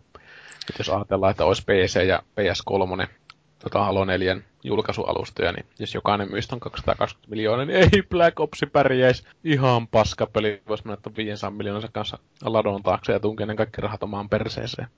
Tota, onko tämä, kun jokainen uusi kodi tuntuu myyvän ihan oikeasti hurjasti enemmän kuin se edellinen, niin tarkoittaako se nyt sitä, että se ihan oikeasti aina kasvattaa sitä pelaajakuntaansa? Vai onko siinä sitten se, että se on jo niin iso, että suurin piirtein, jos sinulla ei sitä peliä ole, et tiedä uudisimmasta kodista oikeastaan mitään muuta kuin lehdistössä on, niin ole, olet looseri ja putoat kelkasta tai jotain muuta. No mikä, mikä siinä oikein on? Mä että luulen, että siinä ei, siis, siis siinä ei ole varsinaisesti ehkä mun mielestä siinä, siitä kysymys, että houkuteltaisiin niin non-playereita tämmöisen pelaamisharrastuksen pari, jota varmasti myös tapahtuu jonkun verran. Mutta ehkä enemmän on kysymys siitä, että kuinka tämmöisiä muita pelaajia, siis muita pelaajia, houkutellaan ton sarjan pariin, koska tollahan on kuitenkin aika raju maine tuolla pelisarjalla, että se on sitä samaa, se on sitä NRiä, mutta aseet käessä. Et jotenkin mä näkisin niinku tämmöisen helpompana selityksenä sille, että kuinka helvetisti, tota, niinku, tai siis kuinka tota myydään noin pitum suuren määrän, että edellisvuodelta myivät, myivät tota Modern, Modern Warfare 3 400 miljoonaa edestä. Et jostain ne repii 100 miljoonaa lisää tuohon ensimmäiseen vuorokauteen. Et mä en edes uskalla ajatella, mitä toi on jonkun ensimmäisen kuukauden jälkeen, koska toi Saakelin sarja on niin jossain tiimissäkin niin ostettujen pelien listalla niin jatkuvasti. Sama kuin joku Skyrimit tai tämmöiset, että ihmiset tykkää siitä, mitä, mistä muut ihmiset tykkää. Hmm.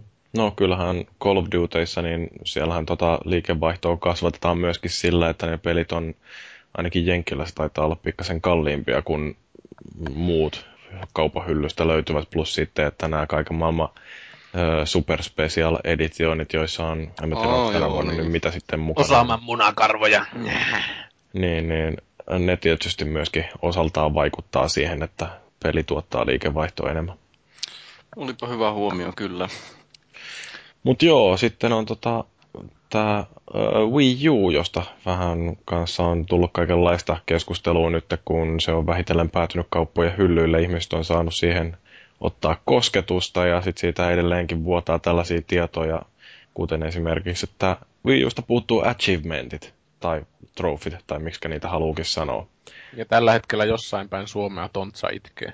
No Tontsa ei ehkä sitten ostaa Wii Uta, kun siinä ei ole näitä pelisaavutuksia ainakaan sille globaalisti, että jos pelin kehittäjät haluaa jotain saavutuksia toteuttaa, niin se onnistuu, mutta että se ei ole mikään sellainen platform-vaatimus. Tästä itse asiassa kertoi Scribblenautsia kehittävää Fifth Cellin Jeremiah Slatska. Neogaffissa meni kertomaan, että jo, että tosiaan me ollaan tehty tällainen pelin sisäinen saavutusjuttu, mutta että kaikissa Wii U-peleissä ei tarvi sellaista olla. Mm. No mä en ole itse semmonen achievement horo, että en osaa kyllä sanoa tuosta puoleen toiseen. Mutta siis, mites työ? Juri ainakin taitaa kerätä trofeja. No kyllä mä siis joskus viitsin vaivautua näkeen enemmän vaivaa jonkin pelin parissa, että saisin trofeja, niin kuin esimerkiksi, että pelaa jotain älytöntä Assassin's Creed 3 Liberationin multiplayeria ihan vain, että saan sieltä kolme trofia ja Um, Mutta siis en mä mitenkään sillä mutkalle mene näiden achievementtien tai trofien takia, että ne on hauska mauste, mutta jos näyttää siltä, että liian vaikeaa tai liian työlästä, niin en sitten jaksa. Eikö kyllä... aika Nintendo-mainen veto kuitenkin? Että... No onhan se siis sillä että Nintendolla mennään tiukasti omia polkuja ja jos... Se on vähän semmoinen antinokia PR-statementti, että keeping people disconnected että niin kuin ei tuommoista pienikin sosiaalinen kanssakäynti ja tommonen, että voisi vertailla jotain tommosia, niin ei tueta. No, Mä muistan, niin. että tämä, tämä Michael Pakteri sanoi joskus, että että Nintendo on erittäin hyvä tekemään sitä, mitä he osaavat, ja erittäin huonoja tekemään sitä, mitä he eivät osaa. Eli se oli viittaus siihen, että Nintendo ei ole osannut luoda tällaista online-yhteisöä sille omalle konsolillensa tyyliin Sony tai Microsoft, mutta sitten he osaavat tehdä ihan tautisen hyvin se, mitä he osaavat tehdä, eli nämä Mariot ja Zeldat ja Metroidit ja Pikminit, eli ne omat pelit, mitä niillä on, niin ne on niin kuin ihan huippuluokkaa taas sitten. Niin mä luulen, että tämä on nyt vaan niin kuin samaa kehitystä siihen, että ne, ne tuntuu pysyttelevän siinä näköjään, minkä ne tietää osaavansa varmasti hyvin. Toi on vaan helvetin, helvetin kummallista vuonna 2012 niin kuin kuulla. On, on. Koska tota, ajatellaan, että siis ihan niin kuin business wise, Mm-hmm. Jos sulla olisi tämmöinen porukka, joka suunnittelisi sulle laitteen, jolla sä niin pystyisit hyödyntämään nykyisiä sosiaalisia ympyröitä ja kaiken muita, muita niin kuin tämmöisiä, mitä nykymaailmallisuuksia, nykymaailmallisuuksia voidaan laskea. Plus sitten sulla on se Nintendo peli, peli niin know-how. Eli sä osaisit tehdä niitä paskoja, eikä omia pelejä. Niin, niin, niin siinä, olisi, siinä niin. olisi hur, hurja kilpailuvaltti. Siis siinä olisi niin käsittämätön, niin kuin, siis, kun ajatellaan, että näin paskaa laitetta myydään kuitenkin ihan vitusti, siis sitä viitä. Että siis kuinka niin kuin vaillinainen laite se olisi sitten, kun siinä ajatellaan, että siinä olisi niin kuin olisi, olisi niin kuin joku selain, vaikka olisi joku Facebook-nappi, olisi joku saakelin Blu-ray-soiti, ja sitten olisi Nintendo-pelit, niin saatana jokaisella vähänkin niin kuin inhimillisellä onnella tässä universumissa olisi varmaan viikotona. Minä ainakin näkisin sen näin, mutta siis Nintendo pitää itse. No niin kuin, oli sellainen. ulkona. Oliko? Oli. Siinä no missä vitun vaiheessa semmonen tuli? No se tuli sinne vähän julkaisun jälkeen. Eikö Varmaan juhlivat sitä, kun mä myin oman viinin kauhealla tulella ja tappurilla muualle, että saatana paskaan. Niin, kun ei ole selain takaa. Niin, en voi nyt katsoa niitä japanilaisia paprikaperse-pornovideoita nyt. Mutta siis... on se toi, siis silleen kun miettii, niin Nintendo kulkee kyllä ihan omia polkujaan, että nehän on sanonut, että ne ei halua tällaista saavutusjärjestelmää konsoliin sen takia, koska sitten sit tulee sellainen helppo tapa yrittää houkutella pelaajat pysymään jonkin pelin parissa, että mieluummin tehdään sitten sellaisia pelejä, jotka on vetoavia ilman mitään tällaisia Tuo on kyllä niin persettä, kun ja Mario Sportteja ja muuta vitun Sonic, Mälli, Kumsot, Action Jackson-pelejä, että kun, kyllähän ne niinku rahastaa kuin pienet eläimet. Niin, mutta sitten toinen on tämä, liittyy tuohon online multiplayeriin, että Nintendo sanoo, että meille sosiaalisuus on sitä, että pelataan yhdessä samassa tilassa, niin minkä takia pitäisi olla sitten semmoinen, että jokainen kyhjöttää omassa huoneessansa ja puhuu kuuloken mikrofonilla kavereiden kanssa ja tekee no, mutta minkä takia se pitää olla sekä että, että kun just äsken tässä puhui, Mopissa puhuttiin, että pelasin jaetulla ruudulla ressakukutosta sillä lailla, että tämä frendi oli tässä vieressä. Ja sitten oli vitsessä vielä tämä emäntä oli siinä, siinä kolmantena katsomassa vielä. Että niin kun oli sosiaalista toimintaa tässä samassa tilassa. Mutta kyllä mä silti edelleenkin suurimman osan pelaamisesta, niin kun mä pelaan ne onlineissa niin, tai ihmisten kanssa, niin mä pelaan sen verkon läpi. Tai siis sillä lailla, että mä oon yksinäni tässä kämpässä. Niin miksi se pitää olla niin kun Joko Jompi tai. kumpi, niin. Miksi se on jompi kumpi? Mun mielestä toi on just niinku tosi... Niin, no mistä mä tiedän? Eihän minä niitä juttuja tiedä. Tietysti mä voin sanoa, että toi kuulostaa vaan niin hemmetin niinku tekosyyltä osalta, että ei ole niinku sijoitettu tämmöisiin markkinoihin, ei ole tehty tutkimusta, ei ole laitetta kehitetty tähän suuntaan. Et se on niinku helposti sanoa, että meillä on niinku tämä meininki, että me keskitytään niinku, no, hyvien arvojen parantamiseen, että isi pelaa pojan kanssa ja äitikin on mukana muulla kuin nyrkin välissä, niin kyllä siinä niinku kansa tykkää tämmöistä ympäripyöräistä paskasta, mutta sitten käytäntö, kuinka moni oikeasti pelaa just joka ei niinku viitä yksin. No vittu minä pelasin heti ensimmäisenä yksin. En, en niinku pääse sen takia, että sillä ei ollut mitään verkkopelattavaa tai tämmöistä, mutta siis yle, y, niinku ihan tommonen soolopelaajahan minä on pääasiassa. Mm.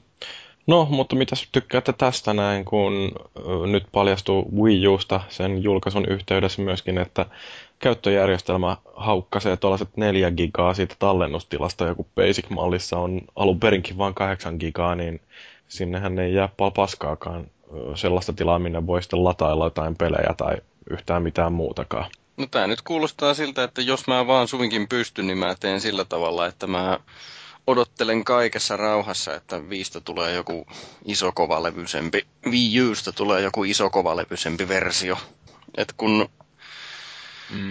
äh, ekassa Xboxissa ei ollut niin, mutta suurin piirtein kaikissa näistä konsoleista ja läppäreistä ja tietokoneista, mitä mä oon käyttänyt, niin se levytila on aina se, joka loppuu kesken. Et kun jos siellä on 500 megaa tyhjää, ei kun gigaa, jos siellä on 500 gigaa tyhjää, niin se mua ei haittaa. Mutta mut jos siellä on kaksi megaa sillä lailla, että se puuttuu se tila sieltä ja mä en pysty sinne jotain laittaa, niin se haittaa. Niin, mm. No, rahastahan tässä on kysymys totta kai, mutta siis liian pieni levytila ärsyttää aina suunnattomasti minua. Niin onko tämäkin taas sitten tällaista, että Nintendo ei ole ajatellut asiaa ollenkaan sillä, että miten maailma on muuttunut, että nyt noi isommat kovalevyt, ne alkaa olla aika standardikaamaa paitsi uudessa Pleikka kolmosessa, johon on tehty fiksusti 12 gigan. Tämä on selkeästi tätä tämmöistä Apple-politiikkaa, että on tarpeeksi iso toimija, niin se voi tehdä mitä tahansa, niin ihmiset tulee perässä. Mm. Mm. Siihen voi aina luottaa. Joo, koska siis mun mielestä toi 32 gigaakin, niin sekin tuntuu älyttömän vähältä. Että mulla on tällä hetkellä 500 giganen kovalevy tuossa mun pleikkarissani. Ja no tietysti PS Plusan myötä se on aika huolella täyttynyt. Mutta niin, siltikin musta tuntuu, että ihan kiva, että on tuota tilaa noin paljon. Että siis joku 32, niin herran jumala, mitä siihen saa mukaan mahtumaan? Ei sillä kyllä kauheasti pelejä ainakaan verkosta ladata. Ja, No ei, ja sitten kun mietitään sitä, että jos niin on tätä pelikirjastoa ja niitä keräytyy vuosia, vuoden, vuosien saatossa, niin jos sä niin haluat, että sun pelit on kaikki asennettuna, että sä pelaat vaikka viiden vuoden jälkeen jotain peliä, niin se asentaminen aina täytyy tehdä, jos se ei ole sitten kovolla. Että kyllä niin kuin jotenkin olettaisiin, että kaikki niin kuin mahtuu sinne tavallaan, tai ainakin tykkään näin niin kuin hirveänä digi, digi, digi provona. Mm. Että tota, mun mielestä se niin kuin käyttömukavuutta vaan lisää. Joo, no sitten on tietysti niin kuin sekin jännä, että kyllähän jo Wii U:hun pystyy kytkemään ulkoisen kovalevyn, mutta kun sen ulkoisen kovalevynkin täytyy olla sellaista virtalähteellä varustettua mallia, että ei voi mitä tahansa USB-kovalevyä iskeä siihen. Ja kun näitä muistikorttejakin, mitä voi liittää, niin nekään ei sovellu sitten taas näiden ladattujen pelien tallentamiseen ja ajamiseen, niin kyllä nyt jotenkin Nintendo on taas tosi lahjakkaasti sössi nyt on, että no meillä uutistoitiin tästä aiheesta omilla sivuilla ja siellä Cyber Edi kommentoi, että onko nämä kovojen koot jotain vitsejä, sama kuin uusin PS3-versio 12 gigan kovolla. Niin juu, kyllä. Ei siis, ei ole sellaista hetkeä ollut, että tallennustilaa olisi ollut liikaa. Mm. Perisestä. Niin. Kyllä niin kuin itse mietiskelin joskus tuossa, että voisi ton Wii U ostaa olettamuksella, että sieltä löytyisi Mario Galaxy niin kunnollisena HD-versiona. Mutta sitten tämmöiset niin kuin elämän vaikeutusasiat, niin mieluummin mä niin on ostamatta sitten laitetta, ettei mun tarvitse tämmöisten kanssa painia, kun nyt ei ihan tarpeeksi tämmöistä vitun tekniikka-kikkailua. Niin en mä tämmöistä kaipaa yhtä. Ja puhumattakaan siitä, että kun on tietynlainen minimalisti sisustuksen suhteen, ja sitten saatana kun jotain kovoja pitäisi ottaa ruimimaan jonnekin helvetin boksi, tai siis Wii, Wii U viereen, niin ei, ei, pitääkö tunkkisa. Mm. No, mitäs toi hinta? Ubisoftil jälleen Yves Guillemot, joka on ilmeisesti vastaillut kaikkiin mahdollisiin kysymyksiin nyt männä viikolla, niin on ilmoittanut, että toi Wii U-hintakin saattaa olla vähän sellainen ongelma. Mitä se maksaa? Onko se nyt 250 euroa se halvempi malli ja 300 kalliimpi vai oliko jopa vähän enemmän? Mitäs nuo boksit ja PS3 nykyään maksaa? Kyllä. 200 euroa, muistaakseni oli boksi. Mm. Joo, ja pleikkari lähtee johonkin kahteen, 20 ehkä. Niin, no en mä tiedä. Siis kyllähän toi suurelta kuulostaa siihen nähden, että jos jatkuvasti kuitenkin niin kuin näin pelaajana lukee uutisia, että Mass Effect 3 pukaa ja on persestä, Ninja Gaiden 3 pukaa ja on persestä, niin miksi vitussa mä ostaisin tommosen konsoli, mikä maksaa enemmän kuin mun nykyinen laite, joka mulla mahdollisesti jo on, jotta mä voin pelata jotain niin kuin pelejä, jotka toimii huonommin. Mm. No, ja niin. joihin ei löydy sitten kavereita, kun kellään ei ole Wii Uta, jonka kanssa... No niin, tietysti joo, että onko sillä edes noin kodit tai tommoset tuolla Wii Ulla? uh, joo, siis toi Black Ops 2, niin sehän tulee nyt Wii Ullekin. Ja Oo. Activision taisi mainostaa, että se on melkein yhtä hyvä kuin näillä muilla konsoleilla. Melkein hyvä, yhtä hyvä, mutta käytännössä ihan persestä. Joo. Mutta siis toi on ihan sillä niin mielenkiintoista, että muistelee sitä, miten toi Bobby Kotick Activisionilta, niin sehän valitti samaa asiaa Pleikka kolmosesta, että liian kallis laite. Niin tota, se nyt on tietysti niin suhteellista, että mihin vertaa, kuinka halpa sen oikein pitäisi olla. Niin, no mun mielestä niinku, kyllä nyt niinku noi laitteet voi maksaa, koska eihän niitä osta kovin usein. Et se, että ne maksaisi joku sataisen, niin mun mielestä niinku on ihan tyhmää ajattelua, koska nyt älypuhelimitkin maksaa jo 500. Mm. Et se, että niinku pelikonsolista ei mukaan voisi pyytää jotain 300, niin, niin, niin mun mielestä toi on vähän semmoista niinku, Niin, mutta sitten öö, toisaalta se, että... uutishuoraamista taas. Niin, mutta mistä, ää, mistä sitten maksaa, että kyllä kun ostaa jonkun uuden konsolin, ja varsinkin jos se on kaikkein uusin markkinoilta löytyvä, niin silloin odottaisi jotenkin, että se on sitten joka suhteessa parempi kuin muut markkinoilta sillä hetkellä löytyvät. Niin, niin, niin, niin. Niin ei toi Wii U nyt ainakaan mitenkään tehoillaan pyyhi pöytää muilta laitteilta, että se tota, Ei ollenkaan.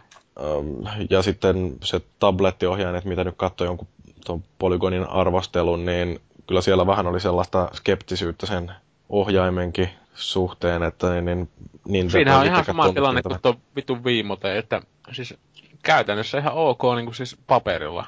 Mm, Mutta siis vaikka nyt on nämä älypuhelimet yleistynyt, ja, tai siis yleistynyt ja yleistynyt, mutta siis kuitenkin niin kuin on käytössä ja tablettejakin alkaa jopa Suomessa löytymään niin kuin suurella volyymilla. No ei nyt suurella ihan vitun pientähän se on, mutta siis kuitenkin niin mun mielestä toi jää tommoseksi kikkailuksi, että Nintendolla on niinku vähän semmoinen tapa, että se tekee noita vitun Power Gloveja ja muita Mastereita ja semmosia, että ei niinku, ne ei vaan yksinkertaisesti pärjää pädille, koska pädi pelkästään toimii. mm. No, kyllähän toi on tuntumaltaan varmaan aika lähellä jotain pädiä tää uusi ohjain, mutta kyllä silti... Sillähän niin- on, sillähän on joku pädi, eikö ole? Joo, siis se on se, mikä se on se Pro Controller, joka siinä on näppäin asettelu vähän niin kuin reverse DualShock, että siinä on se vaihdettu tuon kuvionäppäimiä ja oikean tatin ja sitten toisella puolella taas ristiohjaimen ja vasemman tatin paikkaa, että aika semmoinen erikoinen. Mutta jostain kumman syystä Scott Moffit tuolta Nintendolta on sitä mieltä, että ei kun se on ihan hyvä hintainen toi Wii U. Yllättääkö tämmönen? Ai, että Nintendolta sanotaan, että meidän laite on ihan hyvä hinta. Ei. no, ei. Yllättää ihan hirveästi. Kyllä mä oon yllättynyt, että tyyppi promoaa omaa laitetta. Et kuin voikin olla näin. Niin, no mitä ajattelette, jos joku Jobsi olisi tullut jossain Apple Summitissa kertomaan, että vittu meidän uusi laite ihan perseestä. että Ei kannata ikinä kallis. ostaa. Niin, ihan vitun kallis, ei se mitään. Joo, kyllä. Se olisi ollut varmaan aika yllättävä paljastus. Joo, No, no, se, no sen olisi varmaan Apple uskovasti ottanut niinku promona, että olisi myyty niinku triljoona kertaa enemmän sitä laitetta. että kun Steve Jobs sanoi, että nyt tämä on kallis, niin sen on pakko olla hyvä. No mitäs tota, Mursu tää varmaan liikuttaa sua syvästi, että GTA Vice City, se on viedetty tuolta Steamista pois nyt, kun on johonkin biisiin liittyviä tekijänoikeusepäselvyyksiä, jotka täytyy ratkaista ennen kuin voidaan peliä myydä edelleen. Niin, no ensinnäkin olen suuren suurin Michael Jacksonin fanin ja, fani ja tota, Vice City on e, paras GTA. Niin tota, kyllähän tommonen niinku vähän silleen, että höh, no voi hitsi. Kyllä tosta joku muukin olisi voinut nauttia.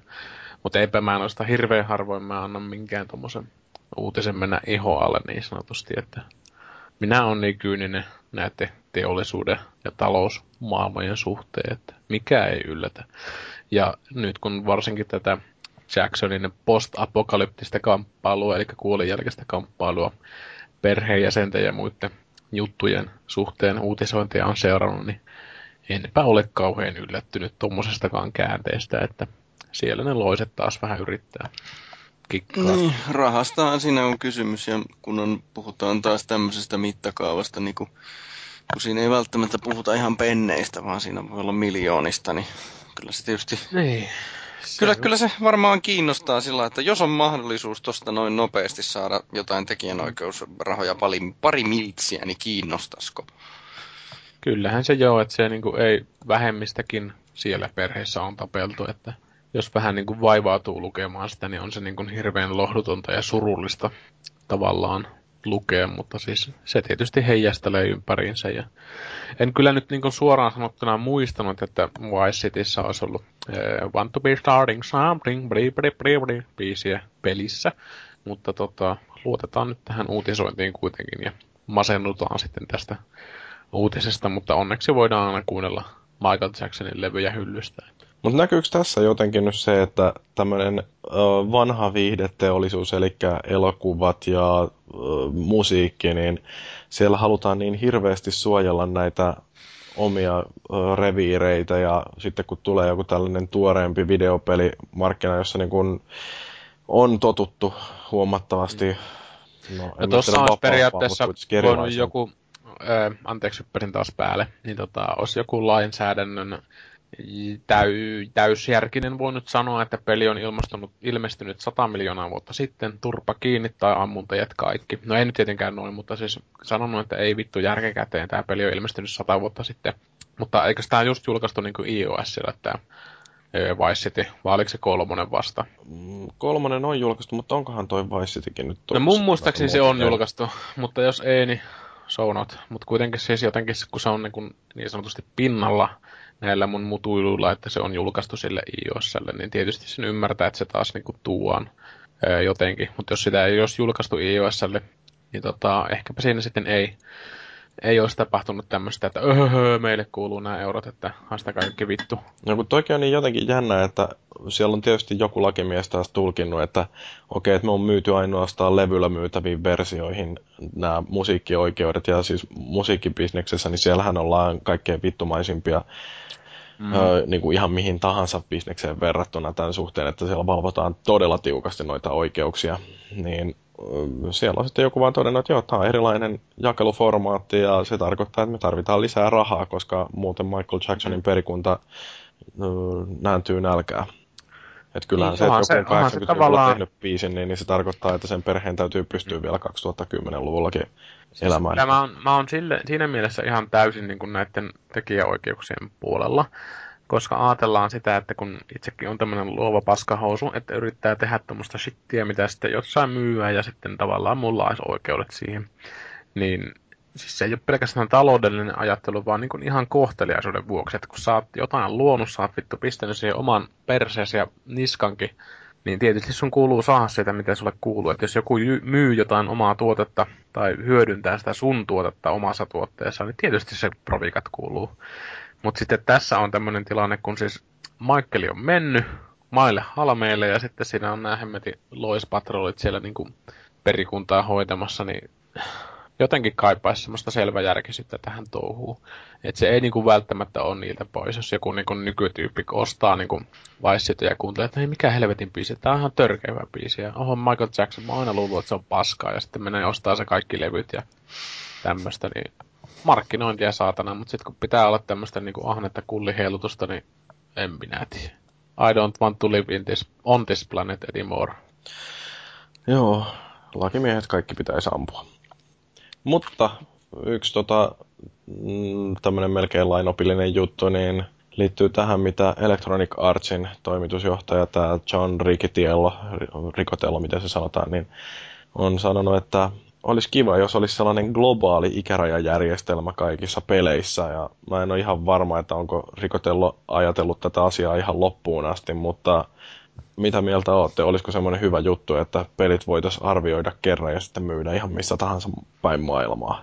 No olisi se ihan hienoa. Vähän samalla lailla kuin koko maailmalla voisi olla yksi yksittäinen rahayksikkö. niin se helpottaisi kaupankäyntiä hurjasti, mutta en mä nyt Niin, tosissani yhteinen usko, kieli. että... Niin, no nimenomaan. Ja yksi yhteinen kirjoitusjärjestelmä, millä kirjoitetaan ja viestitään ja silleen. Olisi se hirveän hienoa, mutta en mä nyt tosissani usko, että sellaista tulee. Eli tässä on nyt vähän sama juttu, että olisi, olisi se kivaa. Mutta tota, jaa, kun eri maat arvottaa vähän erilaisia asioita niissä. Että kun jenkkiläiset pelkää sitä alastomuutta ihan hirveästi. Ja, Et jos jossain näkyy tissit, niin se on hirveetä. joo, ja sitten saksalaiset on kauhean arkoja sen väkivallan suhteen. Ja sitten ja sitten jos näkyy yksi hakaristi jossain, niin sehän on tietysti ihan lain, lain takia pannassa Saksassa. Ja Japanissahan kaikki asiat sensuroidaan, missä ei ole niitä paprika, chili, perse interaktioita. Joo, eli siis en usko, että tämmöistä tulee. Niin, ja siinä on justiin se, että kuka sitten määrittelee. Mutta kyllä tuossa silleen olisi tietysti järkeä, että jos olisi yhteiset sisältömerkinnät, että se, että mikä on ikäraja, niin se tietysti voisikin olla ihan um, maakohtaista, mutta että esimerkiksi niin se, että kuinka paljon on väkivaltaa tai kauhua tai huumeiden käyttöä jossain pelissä, niin kyllähän se voisi ollakin jotenkin indikoitu siinä kannessa. Mm. se varmaan haittaisi, mutta en mä sitten tiedä taas, että miten paljon se auttaiskaan yhtään mitään. no eipä se mihinkään mitenkään vaikuta. Että... Niin. Mutta tota, yksi tyyppi, joka ei varmaan ole vähän aikaa joutunut noita ikärajoja miettimään, niin Shigeru Miyamoto. Joo, 60-vuotias jantteri.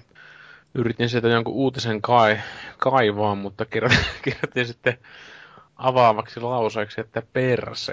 En tiedä niin kuin varsinaisesti, että mitä mä tuossa ajatellut, Mu- mu- mutta... tuossa- Muksuna mietti, että perse. Niin, siis siinä on varmaan sitten se öö, semmoinen pieni ajattelu, kun muistelee näitä pelaamisen ihania huolettomia päiviä silloin alkuaikoina, kun ihmiseksi kasvoi, niin öö, ei sitä niin kuin, kuvitellutkaan, että kovana Nintendo-miehenä. Ei siis Nintendo-mies ei ollut sen takia, että mä olisin pitänyt Segoja tai öö, muita laitteita hirveästi huonona, vaan yksinkertaisesti mä en tiennyt paremmin, että semmoisia muita härpäkkeitä on ja Nintendo niin toimi ihan satanolla meikäläiselle ja sitten mietiskelin, että ei hemmetti tää Shigeru. Silloin kun Nintendo-lehen tilaajana Powerplate ja mitä näitä oli, Superpowerit, niin, niin ää, että mitä tota, tyyppejä tämä japanilaiset pelintekijät on, että nämä tekee tämmöisiä universumin parhaimpia pelejä. Että kyllä sitä niinku, ei siinä nyt varsinaisesti mitään henkilökulttia ollut, että samaan tapaan kuin Markus Ketteri, Kettererin perse oli seinällä, niin ei niinku sille ei ollut semmoista meininkiä, mutta tota, kyllä niinku ihan selkeästi oli tämmöinen erilainen katsanto siihen kaveriin, että eikä tietenkään mitenkään väheksy, että etteikö se olisi ollut aikanaan tärkeä toimija. En nyt sano, että olisiko se ollut niin, kuin niin kauhean ylivoimainen siinä toimessa, että varmasti olisi muita lahjakkaita ollut. Mutta tota, se oli oikea mies oikeassa paikassa ja oikealla tämmöisellä luomisvimmalla tehty, niin hieno homma. Ja vielä menee siellä mie- linkin miekka kädessä siellä presentaatioissa, että on se ihan kova jätkä. Hyvä.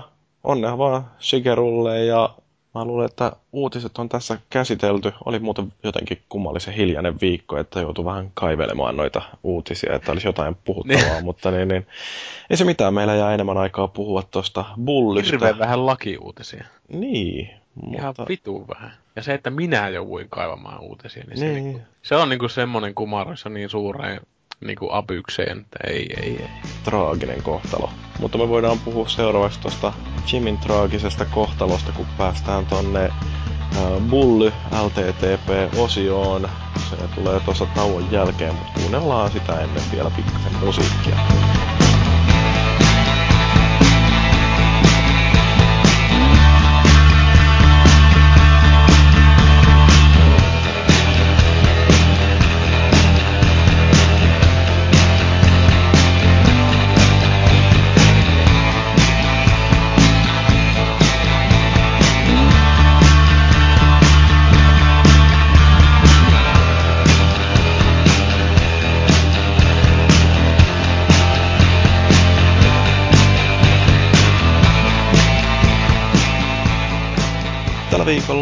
Viikon keskustelun aiheena meillä on tuttuun tapaan vanha peli, tämmönen klassikko muistoissamme, eli Rockstarin Grand Theft potkulauta, tai miksi sitten nyt sanotaan nämä jostain syystä nämä hiekkalaatikkopelit kaikki oli Grand Theft jotain jossain vaiheessa, niin, mutta tämä on ihan syystäkin, koska tämä muistuttaa niin paljon jotain GTA-pelejä, niin Bully saa nyt tällaisen lisänimen. Kaanis Kaanem Edit. Joo, se on jännä. myös jossakin. Joo, se tota, toihan alun perin julkaistiin Amerikassa tosiaan tämä peli Pleikka kakkoselle nimellä Bully, mutta jostain syystä Eurooppaan se tuotiin sitten nimellä Kaanis Kaanem Edit, ja johtuuko sitten siitä ensimmäisistä reaktioista, mitä mediassa oli, että tämä, kun pelille laitetaan nimeksi Bully, niin sieltähän tietysti kaikki koulukiusaamisen uhriksi joutuneet ja muutenkin jollain tavalla asian omakseen ottaneet oli niin sitä mieltä, että jaha, taas Rockstari tekee tällaista kammottavaa väkivaltaa ihan noin vaan peliä, jossa nyt juhlitaan sitä, että on kiva olla koulukiusaaja. Mutta niin, kuinka paljon te seurasitte tätä uutisointia aiheesta silloin joskus aikoinaan ja tuntuko, että nyt on taas myrsky vesilasissa? No musta ainakin tuntui heti, että tota, että kun, no yhteen aikaanhan oli todella paljon, että tekee Rockstari mitä tahansa, niin siitä tehdään kohua, että melkein tuli jo mieleen, että oliko se niin Rockstarin PR-hemmojen juttuja jo, jopa jossakin välissä, että se toi niille hirveästi ilmasta mainosta ja julkisuutta sitten. Joo, ja kyllä niin kuin tässä varmaan taas ollut se, että Rockstarit tykätään ymmärtää väärin, ja Rockstarilla ei ole ihan hirveästi sitten myöskään hinkua mennä korjaamaan näitä väärinymmärryksiä, koska kyllähän se on niin, että ei ole huonoa julkisuutta, on vaan julkisuutta, ja kun pelistä puhutaan, niin silloin se pysyy ihmisten mielissä, ja siinä mielessä niin oli varmaan Rockstarinkin etu, että tämä tosiaan sai sitten vähän tällaista negatiivista julkisuutta. Mutta tota, niin, kun nyt pelistä puhutaan, niin varmaan kaikkein tärkein osa tätä peliä on se ihan mielenkiintoinen päähenkilö, joka siinä on tämä Jimmy, semmoinen häirikkö nuori, joka on potkittu jo muutamasta koulusta aikaisemmin pihalle ja sitten se viedään tällaiseen Bulworthin sisäoppilaitokseen, jota kutsutaan myös lempinimellä Bully, joka on yksi tapa selittää, että mistä tämä pelin nimi tulee. Niin, no, Jimillä ei näytä kaikki asiat olevan ihan hyviä, että siinä heti alkuvaiheessahan toi äiti ja sen uusi miesystävä ovat lähdössä vuoden lomalle ja Jimmy tiputetaan sitten tonne Bulworthiin ja saa olla siellä sitten kaiken maailman nuorisorikollisten ja idiootti nuorison keskellä puolustaa itseänsä ja vähän muitakin. Että niin, niin lähtökohdat ei ole mitenkään kauhean ruususet vai miltä tuntuu, kun kattelee sitä alkuvideota? No, no. ei. Se on jotenkin semmoinen... Öö, no mun täytyy sanoa tästä, että mä en niin itse kokenut missään vaiheessa tätä peliä sellaisena öö, GTAna oikeastaan, että tää on niin yksi rakkaimpia pelejä mulle.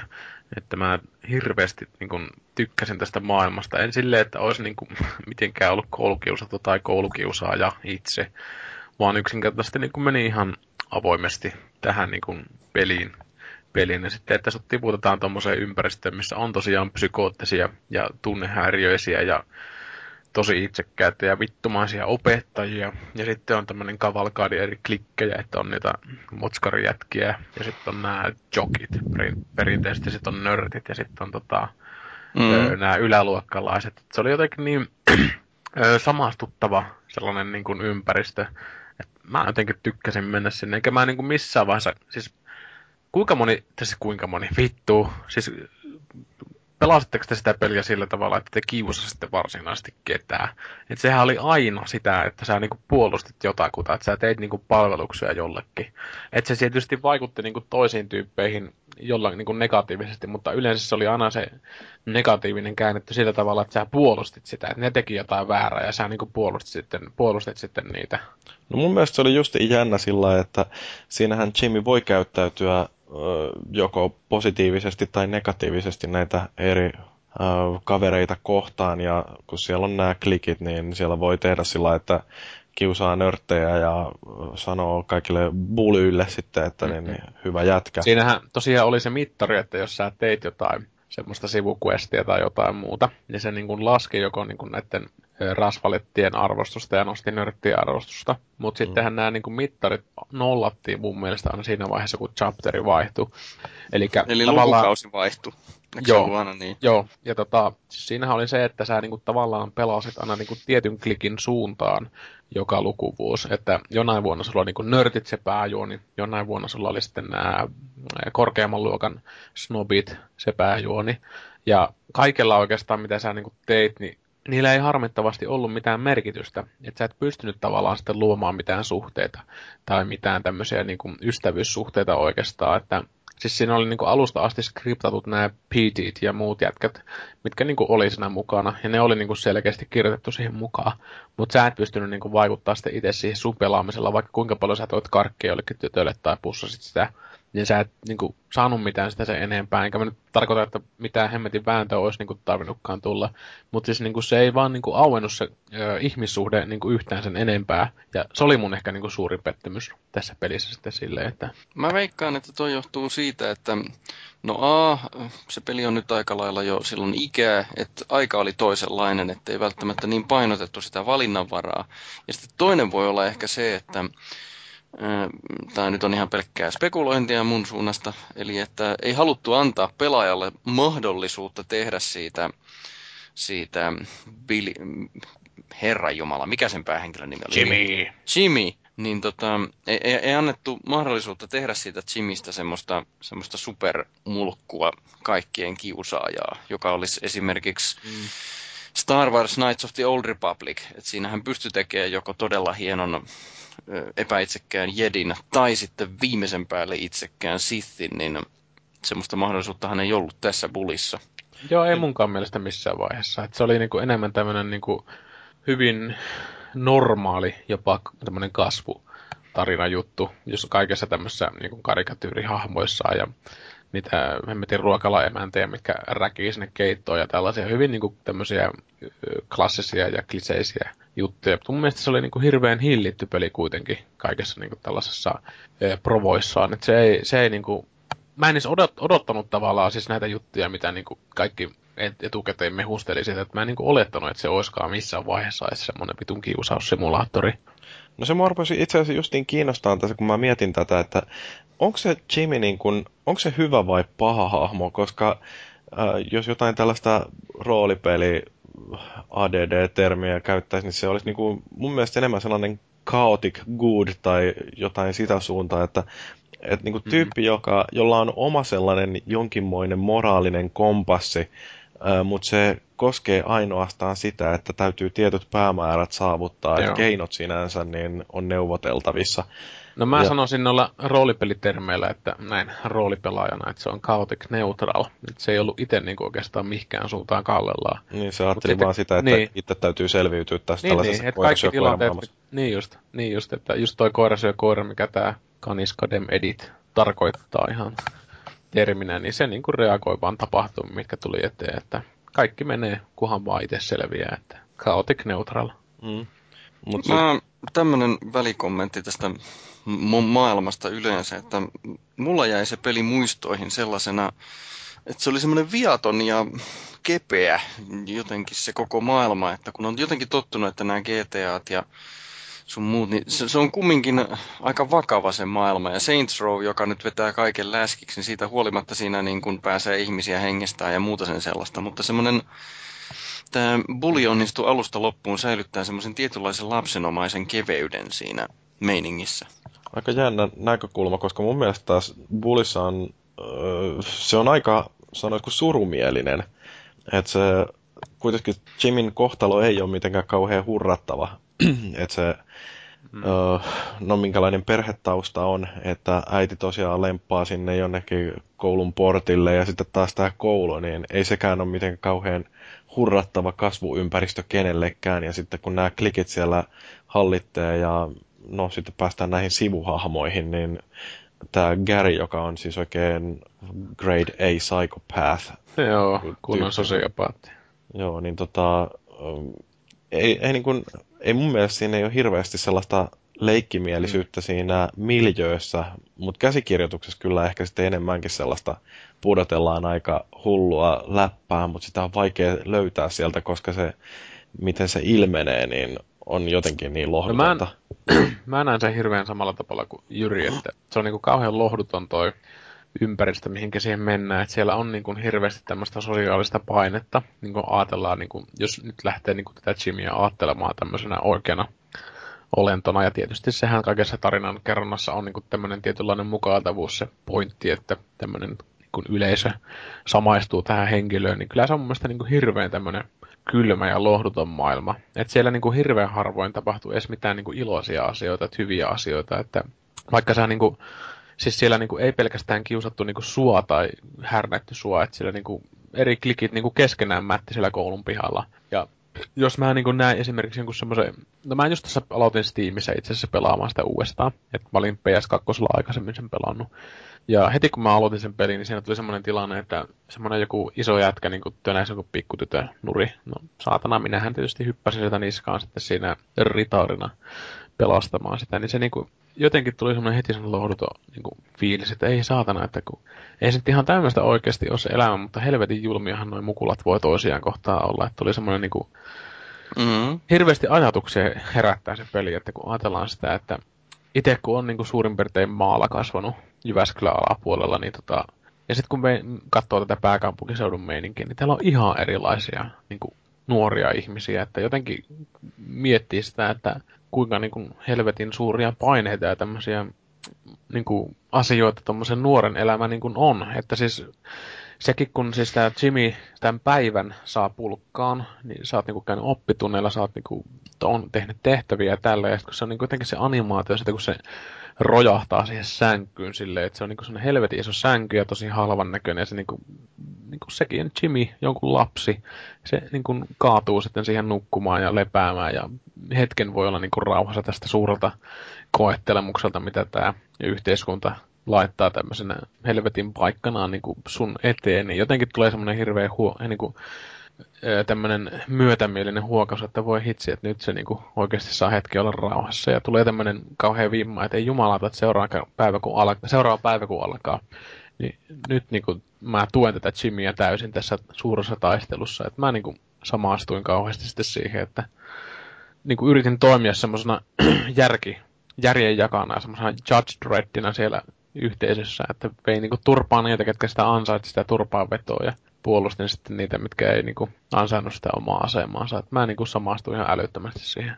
No, mutta miltä tuntuu, oliko tämä, kun vertaa muihin näihin Rockstarin, lähinnä justiin Grand Theft Autojen sankareihin, niin oliko Jimmy niin kuin joku nuorempi versio näistä GTA-sankareista, jotka on sitten huomattavasti häikeilemättömämpiä siinä omassa maailmassaan vaikka elääkin sen maailmansa ehdoilla. Niin, no mä näkisin sen ehkä just tällaisena, että se on niin kuin hirveän aikuismainen hahmo, koska se näkee tavallaan nämä tilanteet. Se näkee niin kuin silleen hyödyn ja haitan kautta. Että se niin kuin, jos joku nörtti kysyy, että ei auta mua mun kirjatietoja, niin mä en uskalla hakea niitä, että joku vetää mua pataa. Ja sitten Jimmy sanoo, että no en helvetti auta. No, no mä maksan sulle. No ok, maksatko kympi? Ei kun vitosen. No maksaa ok, kympillä mennään. Että se niinku on tämmöinen hirveän häikäilemätön se Jimmykin niinku pahimmillaan tuossa pelissä. Mutta sitten tietysti tämä on niinku hirveän huumorikkaasti kirjoitettu siihen juoneen. Ja jos niinku muihin GTAihin lähtee tätä vertaamaan, niin itse mä näkisin ehkä ton Tommy Versettin tässä, että se voisi olla niinku tämmöinen Jimmy Gone Bad tyyppinen ratkaisu, että sitä on kehittynyt tämmöinen niinku yhdenlainen murhaaja ja sosiopaatti sitä Jimmistä itsestään.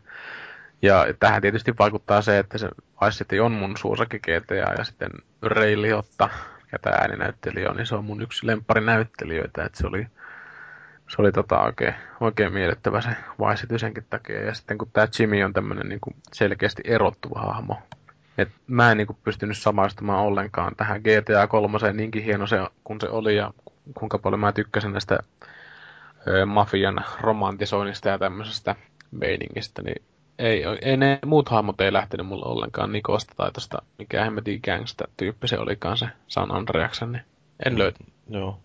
No, mitäs nämä muut hahmot? Siinähän löytyy aika mielenkiintoista väkeä ja varmaan kaikkein tärkeimmät on nämä Jimin ö, lähimmät ystävät, eli Gary ja Pete, joihin törmätään heti siinä alkukohtauksen aikana. Ja Garystähän nopeasti tosiaan paljastuu sitten huomattavasti rajumpi puoli, että se ensimmäisessä luvussa vielä teeskentelee Jimin kaveria, mutta siinä ihan lopussa sitten paljastuukin, että oikeasti se Gerillä on suunnitelmissa hallita sitä koko koulua ja siinä matkalla mm. sitten tallotaan kaikki muut maahan. Joo, ja Jim nä- Jimmy nähdään sitten tietysti uhkana, että kun se on, vaikuttaa semmoiselta hyvin niin kuin aikaansaavalta tyypiltä, että se Gary niin kuin sitten alkaa siihen fiksatoimaan siinä, että yrittää saada sen nyt sitten niin kuin tavallaan aisoihin, että se ei haastaisi häntä itseensä. Että ehkä se kokee sen sitten haastena tämän, tai haastavana tämän Jimin sitten itselleen. Että mulle jäi aika etäiseksi oikeastaan ne muut hahmot sitten siinä. Että enemmän mä, no jos nyt siihen hyppää siihen mun suosikkiaspektiin tässäkin pelissä, eli musiikkiin, mikä Sean Lee niminen tyyppi tehnyt tähän musiikit. Ja se jotenkin mulle teki tämän pelin vaan niin fantastisesti, että siis se oli niinku semmoista, no, tuossa videopodcastin promossa mä oon kerännyt siihen muutaman, muutaman raidon vaan suurelta suurelta soundtrackilta, missä on ihan älyttömän hyvää settiä, mutta se jotenkin niinku kulminoi tämän pelin. Että jos ajatellaan sitä, että joku ihminen tykkää niin kuin kasarileffoista, ja niissä on sitten kasarin niin kuin soundtrack, joka tietysti edustaa sitä tietynlaista olotilaa ja mahdollisesti tämmöistä muuta fiilistelyä sitten tälle ihmiselle, niin samalla tapaa tämä Sean Leen soundtrack, jos se nyt oikeasti oli tämä vitun säveltäjä, että mä en nyt ulkoa muista, niin se teki tämän pelin mulle jotenkin, että siinä on niin niin, niin, kuin, niin fantastiset musiikit, että ton GTAssa on oikeastaan aina ollut se niin kuin hyvä aspekti, että aspekti, aspekti, aspekti, aspekti. Että siinä on niin kuin ollut se, että siinä on niin kuin hyvä maku ollut kaikessa, mitä ne tekee. Että niillä tyypeillä on samalla niin kuin tarantinomainen insight näihin asioihin, että ne tietää, mistä niin kuin kulttifanit niin kuin tykkää.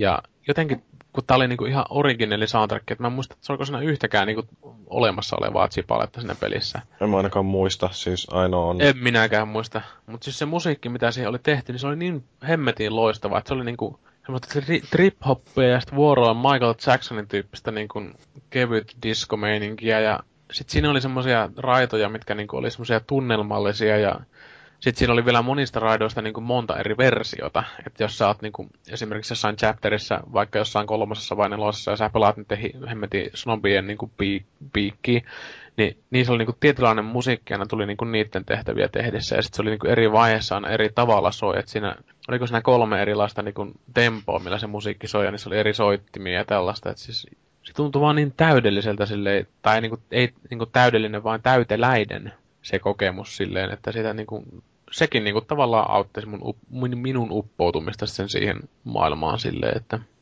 mutta mä nyt lähdin taas ihan eri urille tässä, että jostain hahmoistahan te puhuitte. Niin, no siis justiin tämä Gary, niin, niin mun mielestä silloin ihan loistava ääninäyttelijä, joka saa kyllä sellaista todella vittumaista äh, ilmettä siihen tyyppiin. Oh. Että se no okei, okay, kyllähän se tietysti niin ulkoasukin on onnistuttu tekemään sellaiseksi mahdollisimman luihuksi, ja kyllähän Pro, Käristä näkee...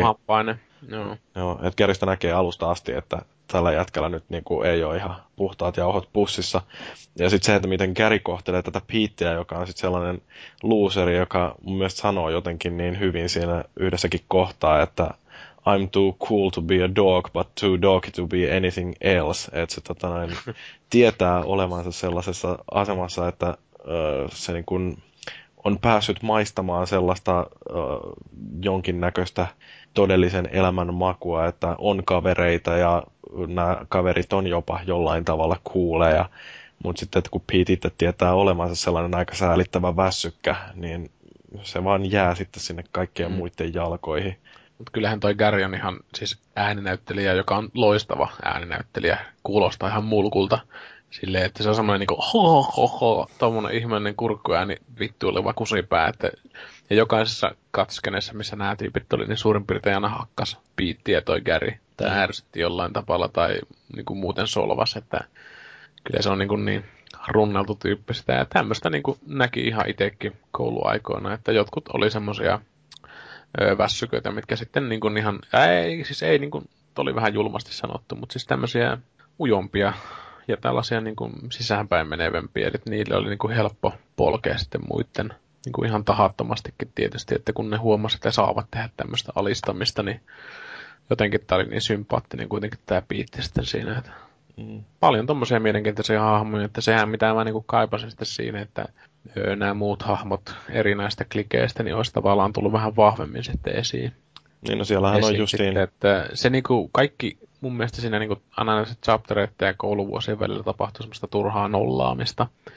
Että jos samalla tavalla kuin Halossa silleen, että sä niinku, kaikki sun aseet, mitä sä oot kerännyt, niin sä menetät niinku alkaa uusi tämmönen talletuspiste tai kutskenen jälkeinen juttu. Niin samalla tavalla tässä sä niinku, tavallaan menetät ne kaikki ja, suhteet, mitä sä oot luonut. Että jotenkin tuntuu, että niillä ei ollut mitään merkitystä. Että mä niinku, muistan, kun mä ensimmäistä kertaa PS2 pelasin, niin mä tein kaikki tämmöiset öö, sivujutut niin kuin jollekin porukalle. Ja sitten kun mä huomasin, että seuraava chapteri alkoi, niin ne oli niin kuin heti niin kuin lähtökohtaisesti mun vihollisia. Niin jotenkin tuli tämmöinen keinotekoinen fiilis, että se vähän latisti sitä meininkiä, että kyllä mä nyt ihan onnessani sen pelasin sen peli. Mutta siis tota, jotenkin tämmöinen, että se oli vähän liikaa ajettu tämmöiseen muottiin, että sitä miettii vaan, että kuinka hieno semmoinen Bully 2 olisi nyky, nykytekhillä. Ja sitten, että siinä voisi oikeasti niin kuin rakentaa johonkin suuntaan sitä omaa hahmoa, että, että, että hmm. tykkäisin. Joo, kyllähän siinä on sitten muitakin justiin näitä no nämä prep school, eli nämä yläluokkaiset idiootit, jotka, niillä on tosi hulvatonta se juttu jotenkin, kun ne selittää sitä, että miten niiden suku ei oikeasti niin ole mitään sisäsiitosta, vaikka vanhemmat onkin serkuksia ja aikaisemmin ollut sisaruksia, niin tota, ää, ja mitä tämä oli, en nyt muista, että kuka se yksi niistä Aquaberry-paitasista kavereista oli, joka sanoi, että niin, niin, joo, että Uh, ei me olla mitään niin sukurutsasta sukua, vaikka mun veljellä onkin, uh, tai siltä puuttuu kokonaan leuka ja se on ihan mielipuoli. Ja että niin, niin ei, ei mulla niin kuin räpyläjalat tai toinen ainoastaan on ja muuta tällaista selitystä. Niin se on jotenkin sellaista niin kuin, uh, tosi hyvää piikkiä. Ja sitten sekin, mitä ne sanoo, niin kuin, kun Jimmy kysyy tältä yhdeltä teennäiseltä paskiaiselta, että niin, on se englantilainen. En mä puhu näin ainoastaan sen takia, koska mä peitän sillä mun omaa epävarmuutta, niin että niin kuin, miten ne puhuu mm. niitä asioita, mitä stereotyyppeihin kuuluu, että mitä niistä ajatellaan ja, niin. tällaisista niin. tyypeistä. Joo. Niin. niin, siis ihan loistavaa settiä mun mielestä se, että ei niin kuin, no, no, no, no, tämmöisenä vammaisena idioottina tietysti täytyy sanoa, että nyt kun tässä tiimissä on pelannut sitä, niin toi on teknisesti hirveän huono toi Steam-versio, että se on niinku tosi paskan kuulosta se niiden puhe, että se on niinku ääniteknisesti huonoa.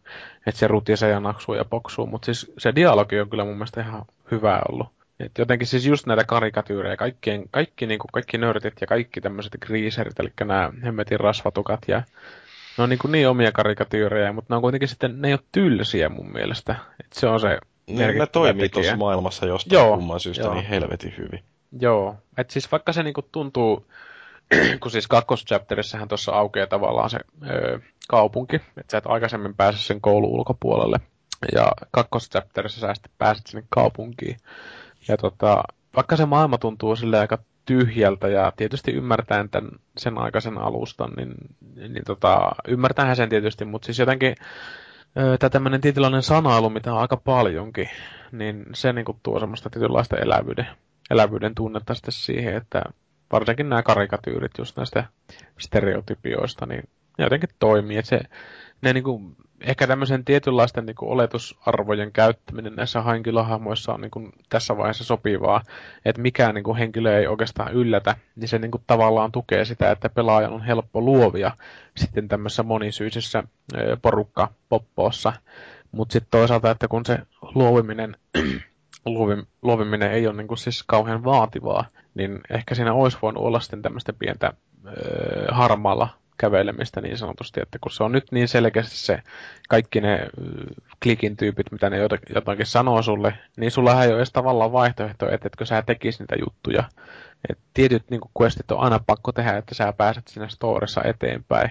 Mutta siis sä et niin voi päättää niitä tehtäviä hyvin, hyvään tai huonoon ratkaisuun mun mielestä ainakaan, että ne on yleensä aina, että sä teet ne tehtävät, mutta samalla tapaa, siis, tai siis ei samalla tapaa, mutta kuten mä tuossa aikaisemmin sanoin, että ne tehtävät on aina niin kuin hyvähenkisiä, että sä et niin kuin ketään niin kuin vahingoita ja koskaan ei kukaan kuole tuossa pelissä, että siis jotenkin semmoinen tosi kepeä ja mm. toimiva, toimiva, että vähän ehkä hampaaton tietyssä mielessä, mutta siis noiden kaikkien äh, stereotypioiden jutusta on tehty vaan mielenkiintoista No mitäs nämä stereotypiat, siellä on tämä koulun keittäjä mainittiin jo, niin siinähän on yksi kanssa tällainen kohtuullisen hupaisa hahmo ja siellä toteutuu kaikki ne pelot, mitä meillä on ollut varmaan siitä, että minkälaista toi kouluruoka on. Että kun ensimmäistä kertaa Jimmy kävelee sinne koulun keittiöön ja näkee, kun Edna siellä vääntää keittoa ja aivastelee sinne pataan, niin, niin se oli tota, niin, aika hyvää läppää taas siinäkin lensi. Niin, siis kyllä joo, että ne on jotenkin semmoisia niin helposti hyväksyttäviä ne totuudet, mitä se peli esittelee. Että joo, kyllä tämä oli ihan selkeä tämä meillekin koulussa, että sillä on tämmöinen hemmetin kupaan tappamaan akka, mikä sylkee pataa ja ostaa semmoista kuusi vuotta vanhaa lihaa kaupungista. Ja... niin justi, että jotain kissanlihaa ja sitten tämä, niin kuin, mitä Jimmy sanoo siellä, kun Edna aivastelee sinne pataan, niin kuin, että yökettä, eikö se ollenkaan niin kuin, suojaa tuota pärskeiltä, niin Edna vaan sanoo, että se antaa sinne makua. Ja... niin, adds to the flavor. no varmaan antaa makua kyllä joo, mutta ja siinähän siis ei toi Ednahan, se ei jää niin kuin tälle tasolle, eikä siinä ollut tämmöinen joku suhdejuttu, mitä se, niin kuin sun piti auttaa sen treffejä. Ja, Joo, kun se tota, halusi menee... ruveta treffailemaan sitä biologian opettajaa. Niin... Joo. Oliko se, oliko se se tehtävä, missä piti kiivetä puuhun ja joo, jotain vahtia? Joo, siis sun joo, piti niin kuin, ampua ritsalla niitä, mitkä yritti heittää. Ja, muista mitä ne yritti ollut tekemään, mutta ne yritti niin kuin, pilata sitä niitä treffejä. Sun piti tavallaan löytää ritsalla, että tämmöinen mm, mm. tapahtuma oli siinä ihan alussa, kun sä tämmöinen nörtti, mikä Pyrkii sen, luokan presidentiksi. Öö, niin, mä muistan mikä sen nimi oli, mutta kuitenkin se pyrkii joku... Jonkun, Ernest. Niin, joo, Ernest. Se pyrkii niin kuin joku, oppilaskuntaan tai joku tällaiseen statukseen ja se pitää niin kuin puhetta siellä ja sun pitää sitten niin kuin niin Oliko näitä yrittää... Joo, jokseja, eli näitä urheilujätkiä, ne yrittää niin kuin, tulla kananmunilla heittelemään sitä eri puolilta ja siellä on niin eri kerroksia, mistä ne voi tulla. Että oli vähän mieleen jotkut mm, Duck Hunterit tai jotkut tämmöiset Duck Huntit tai jotkut tämmöiset vanhat chopperipelit, että siinä tulee targetti jostain ja sun pitää sitten ampua sitä. Et se oli viillä varmaan ihan hauska se peli, että mä harmittaa, kun mä en sitä koskaan sitten viillä, viillä tota pelannut, että toimiko se kuinka. Ja oliko siinä muuten vähän ritsalla ammuskelut, niin saiko siinä käyttää jotain Wiimote-tähtäilyä? Fellu lähtenyt taas. Uh, Sano uudestaan. Niin, että oliko siinä jotain Wiimote-tähtäilyjä, kun Ritsalla ammuskeltiin tuossa? Tota, suoraan sanottuna en muista nyt, mutta, tota, mutta sen mä muistan noin kokonaisuutena, että, että se viin-ohjaus ei missään vaiheessa ärsyttänyt siinä. Poikkeuksellisen tota... hyvin toteutettu ohjaus sitten, jos ei se ärsyttänyt. Joo, kyllä, kyllä. että tota, mä en edes muista, miksi mä valitsin juuri Wii-version aikoinaan siitä, mutta mutta öö, tota, jostain se Scholarship? Oliko se Scholarship Edition vai joku normiversio? Öö, joo, Scholarship Edition näkyy olevan tuossa hyllyssä. Kyllä. Joo. Mutta siis sanottiinko me aikaisemmin, että tämä Scholarship Editionhan on tämä jatkettu versio tästä pelistä, eli siinä on muutamia questeja ja erilaisia niin kuin koulutunteja tai aineita lisää. Lisää koulutunteja. Joku siinä Joo. perusversiossa, niin mm. niin siinähän taisi olla vaan niin kuin, hetkinen, mitä siinä Jotain oli? neljäksi siinä oli. Englantia ja... Biologiaa ja artsia ja tota... Onko siinä biologiaakaan? Oliko siinä kemiaa? Taideaineita oli ja... Kemiaa oli, joo. Joo, ja kemia, ja sitten sitä ihme pyörän tunailua. Joo, jotain body shopia vai mitä se on se? Joo, no Scholarship Editionissa tullut sitten, niin. tullut sitten tota noin, niin musiikkia ja maantietoa ja matematiikkaa ja muita tällaisia hauskoja, jotka niinku, mm. no, se on positiivista, että ne kaikki on integroitu siihen pelimekaniikkaan sillä lailla, että maantiedosta saa lisää näkymää tuonne karttaan, että kaikki nämä, mitä metsästettiin, transistoreita ja ää, mm. niitä keräilykortteja ja kuminauhoja, niin ne sitten sai näkymään siellä kartalla, mikä on hirveän mukava, koska aina kun tuollaisia jotain etsittäviä on siellä maailmassa, niin, niin kyllähän se niin. käy aika puisevaksi, jos ei ole mitään keinoa helpottaa sitä etsimisurakkaa. Joo, se oli mun mielestä tehty kyllä hyvin, että kaikki nuo koulutunnit, niin sä et niinku tavallaan mennyt vaan tekemään jotain pientä minipeliä, että sä niinku sait aina niistä jotain, että niitä ei ollut pakko mun mielestä vetää, mutta siis aina palkitsi sut jotenkin sitten niistä. Mm. No olihan ne sillä pakko, että aina tunnin aikana niin nämä valvovat opettajat partioi siellä ympäri koulua ja yritti sitten nappasta Jimin kiinni. Ja... Eihän se pakko ollut silleen, että sehän pystyi tänne juokseen karkuun niitä. Joo, no mutta siis silloin tartti paeta, että ei siinä paljon mihinkään muuhun pystynyt niin. keskittymään sitten siinä aikana. Mutta jos niin meni vaan niitä, niitä niin questeja läpi, niin eihän niihin tunneille ollut pakko mennä ollenkaan. Niin, mutta se äh, questihan voi kaatua siihen, että jos on tunnin aikana aloittanut jonkun tuollaisen tehtävän, niin jos sitten nämä valvova, valvovat Niin, niin joo, joo, joo, niin aivan. ne- Kyllähän se niinku tapahtuu monesti, että niinku jahtas mua kesken questi. Mutta tota, mä aina juoksin karkuun tai jokin roskatynnyriin piiloon niitä. Että yhden kerran, kun mä saatoin ihan siinä alussa sitä Algie, mikä se oli, Algernon. se Algernon, tyyppi, joo. Niin, niin tota, se oli ihan saatanan pitkä questi. Ja kun se meni sinne, öö, mikä se oli Fellun termi, varmuuspissa vai mikä se oli? Kun se meni sinne kuseelle siinä, niin siinä piti niinku vahtia sitä Varmuuskuselle. vessaa. Varmuuskuselle. Niin sun piti vahtia sitä vessaa, ja sitten satana, kun mä niinku pieksin ne kaikki, mitkä hyökkäsi sinne, niin sitten tuli saakeli se, öö, niitä, en mä tiedä, mitään vahteja, nyt aulavahteja tai jotain muita, niin niitä tuli sitten sinne pilaamaan sen kaiken, että sehän siinä tietysti on, että jos sä niiden tuntien aikana teet niitä questeja, niin saattaa niinku kusahtaa tolla tavalla käsille, mutta ei mun mielestä niinku hirveästi, no voin olla tietysti väärässä, mutta en mä muista, että ne olisi niinku kauhean pakollisia ollut ne koulutunnit. No kyllä ne, mm, niin kuin, sille pelin sääntöjen mukaan niin ne oli pakollisia, vaikka niistä pystyikin luistamaan. Mutta kyllä mä ne kaikki on suoritellut, mitä on tullut ja yrittänyt sillä ottaa asiaksi oikein elää Nehän oli ihan hauskojakin jotkut. Oli joo. Se Englishin tunti, missä niitä kirjaimet tuli niin kuin silleen jotenkin randomisti ruutu ja sun piti muodostaa mahdollisimman monta sanaa, niin mun mielestä oli ihan mukava. Joo. jotenkin semmoinen kiva, että aika simppeleitähän oli joku musiikin tunti. Sun piti rytmissä vaan soittaa ja sulla näkyy semmoinen helvetin... näkyy se nappi, mikä niinku pitää painaa ja se menee tiettyyn kohtaan ruutua, niin silloin sä painat sitä. Mm. Aika simppeleitähän ne oli. Mutta siis tosi niin kuin silleen niin vaivattomia, sanotaanko näin, että ei, mistään ei ollut oikein semmoista hirveätä vitutusta tullut niistä. Että. Joo. Mutta tota, mm, niin, siis tämä niinku lukujärjestys tuossa pelissä, niin musta se on aika semmoinen hauska, mikä tavallaan ää, pakottaa sen pelin toimimaan sitten tietyllä tavalla, että ne tehtäväthän on sitten tosi lyhyitä. Että vaikka toi Alchenkin saattaminen sieltä kirjastosta ensin tuonne koulun puolelle ja sitten mitä se sieltä joutukaan kaivamaan jotain. Ja se meni en, ensin meni kuselle ja sitten meni sinne kaappiin. Että... Että eihän se oikeasti sehän ei ollut mitenkään hirveän pitkä tehtävä, jos vertaa johonkin, että minkälaisia ne on ollut jossain GTA-maailmassa. No joo, ei siinä mielessä, mutta siis se oli jotenkin, se vaan kun- korostui siinä, että kun se käveli niin hitaasti se tyyppi Mm. ja niin poispäin. Mutta kun ne on tosiaan suunniteltu sillä että ne pystyy aamu- ja iltapäivätuntien välissä suorittamaan jonkun tuollaisen tehtävän pikaisesti, niin se pakottaa ne olemaan sitten aika lyhyitä. Ja musta se on muutenkin ihan mielenkiintoinen just, että kun siinä on se vuorokauden aikojen vaihtelu, että aamulla herätään kahdeksalta, sitten siinä on hetki aikaa ennen kuin täytyy mennä ensimmäiselle tunnille, sitten siinä on jonkin verran vapaata, ja sitten selkeä mennään toiselle tunnille, ja sitten on sitä ilta-aikaa ennen kuin täytyy mennä nukkumaan.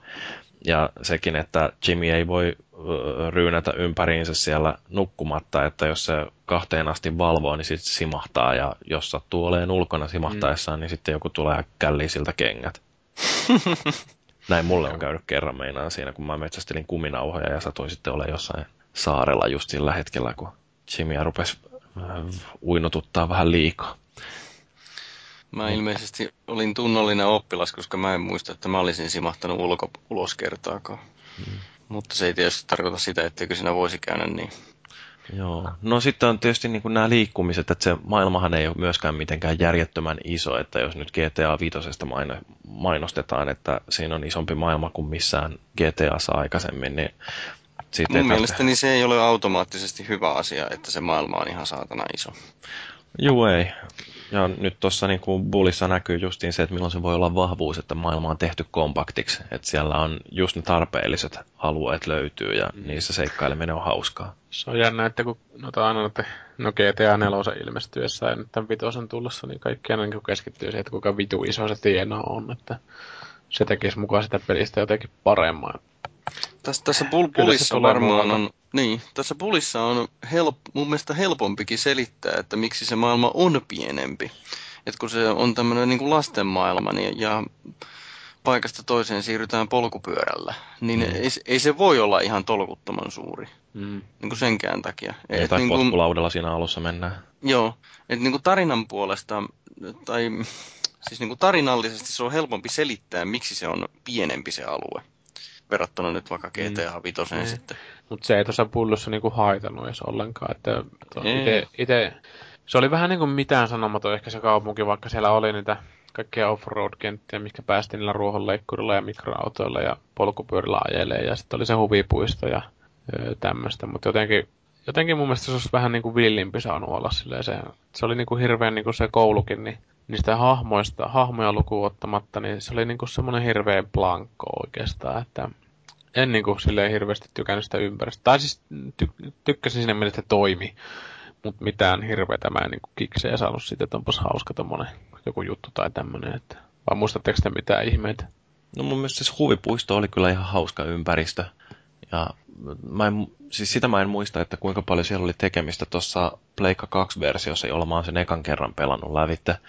Et siellä oli kyllä varmaan muutamia niitä jotain tota, noita, noita kisoja tai mitä on näitä laitteita, missä sai ammuskella ja mm. hakata jotain niin, muijalla, niin. että sai niitä voittolippuja, että sai sitten sille yhdelle prep school-tytölle lunastettua teddykarhun, mutta niin, niin, ei siellä ollut mitään ajeluita, että olikohan siellä edes näitä go-kartteja, siis mikroautoja, että niillä olisi päässyt ajelemaan, tai varsinkaan mitään vuoristorataa, mikä on yksi sellainen erikoisuus tuossa Scholarship Editionissa. Mutta tota, mitäs muuta? Sitten siellä oli se joku mielisairaala vai mikä se oli, missä myöskin pääsi hiipimään. Mä en kyllä muista nyt tuommoista, että PS2 sen pelasin muinoin.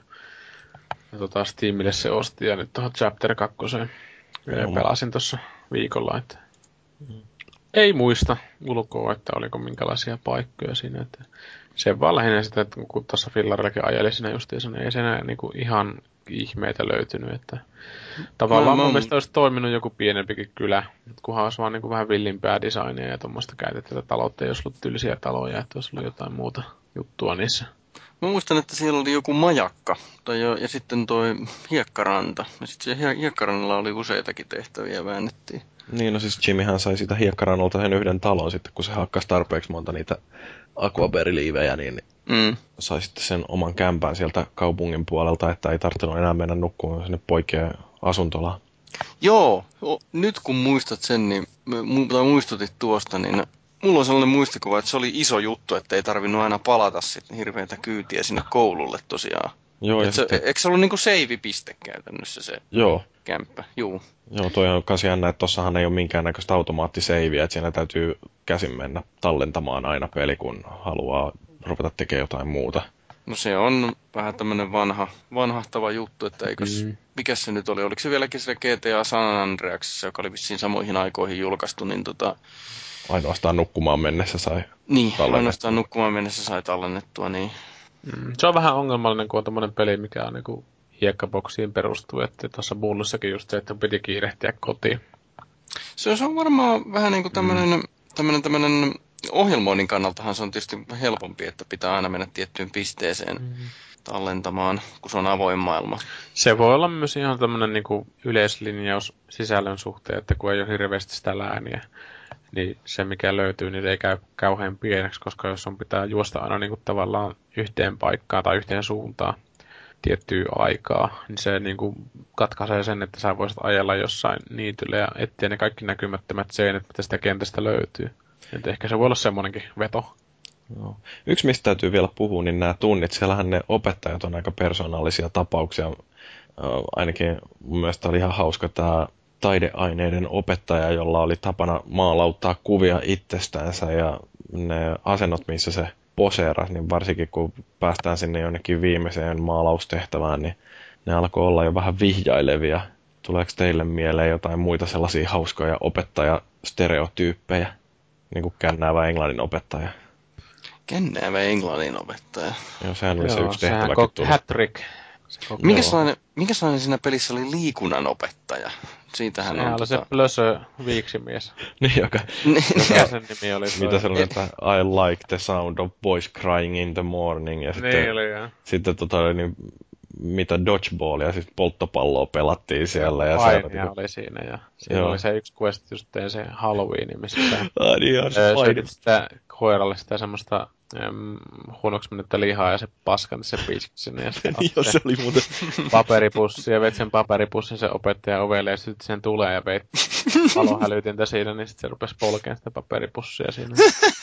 Joo, ne oli tosiaan hauskoja nämä painitunnit silleen, kun siinä opetetaan tällaista rehtiä kreikkalaisroomalaista, että kuinka tarrataan toista kiinni ja kaadetaan se maahan ja sitten sen jälkeen isketään polvella nivusiin, niin on mm. varmaan just sellaista, mitä koulussa yleensäkin opetetaan. Että... Siinähän oli merkittävämpi taisteluopettaja se Pultsari siellä takapihalla, millä sä veit niitä transistoreita. Se opetteli, opetti niitä Vietnamin aikaisia superiskuja. Se oli- se oli, oli vähän joku voi vaan sellainen. unelmoida. Että. Joo, vähän jostain posttraumaattisesta, mikä se on, shock, Syndrooma, post-traumatic syndrome. niin, niin sellainen. Stress disorder, mikä hitto se nyt oli? No joo, kumminkin. stress disorder, joo, siitä kärsivä Vietnamin sodan veteraani tosiaan, joka tykkää juoda viinaa ja näverellä jotain radiota itsekseen siellä, niin, niin sille tosiaan täytyy näitä transistoreita viedä ja se opettaa sitten kaikki likaisia tappelun keinoja, joista on ihan hyötyä sitten, kun siellä kaupungilla kuljeksi ja siellä tulee sitten näitä jokkeja. Joo, tai... siinä oli semmoinen yksi isku, mä muistan se, kun se löi niin ensin jokin yläosaa ja sitten se potkasi niin polveen.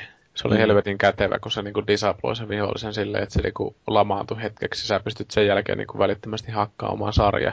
Niin se katkaisi tavallaan kaikki vihollisen liikenteen siinä. Että ei, ei sillä, että se tappelu olisi mitenkään kovin korkealentoista tai aikamoista mättöähän, se vaan oli yhden nappaimen hakkaamista.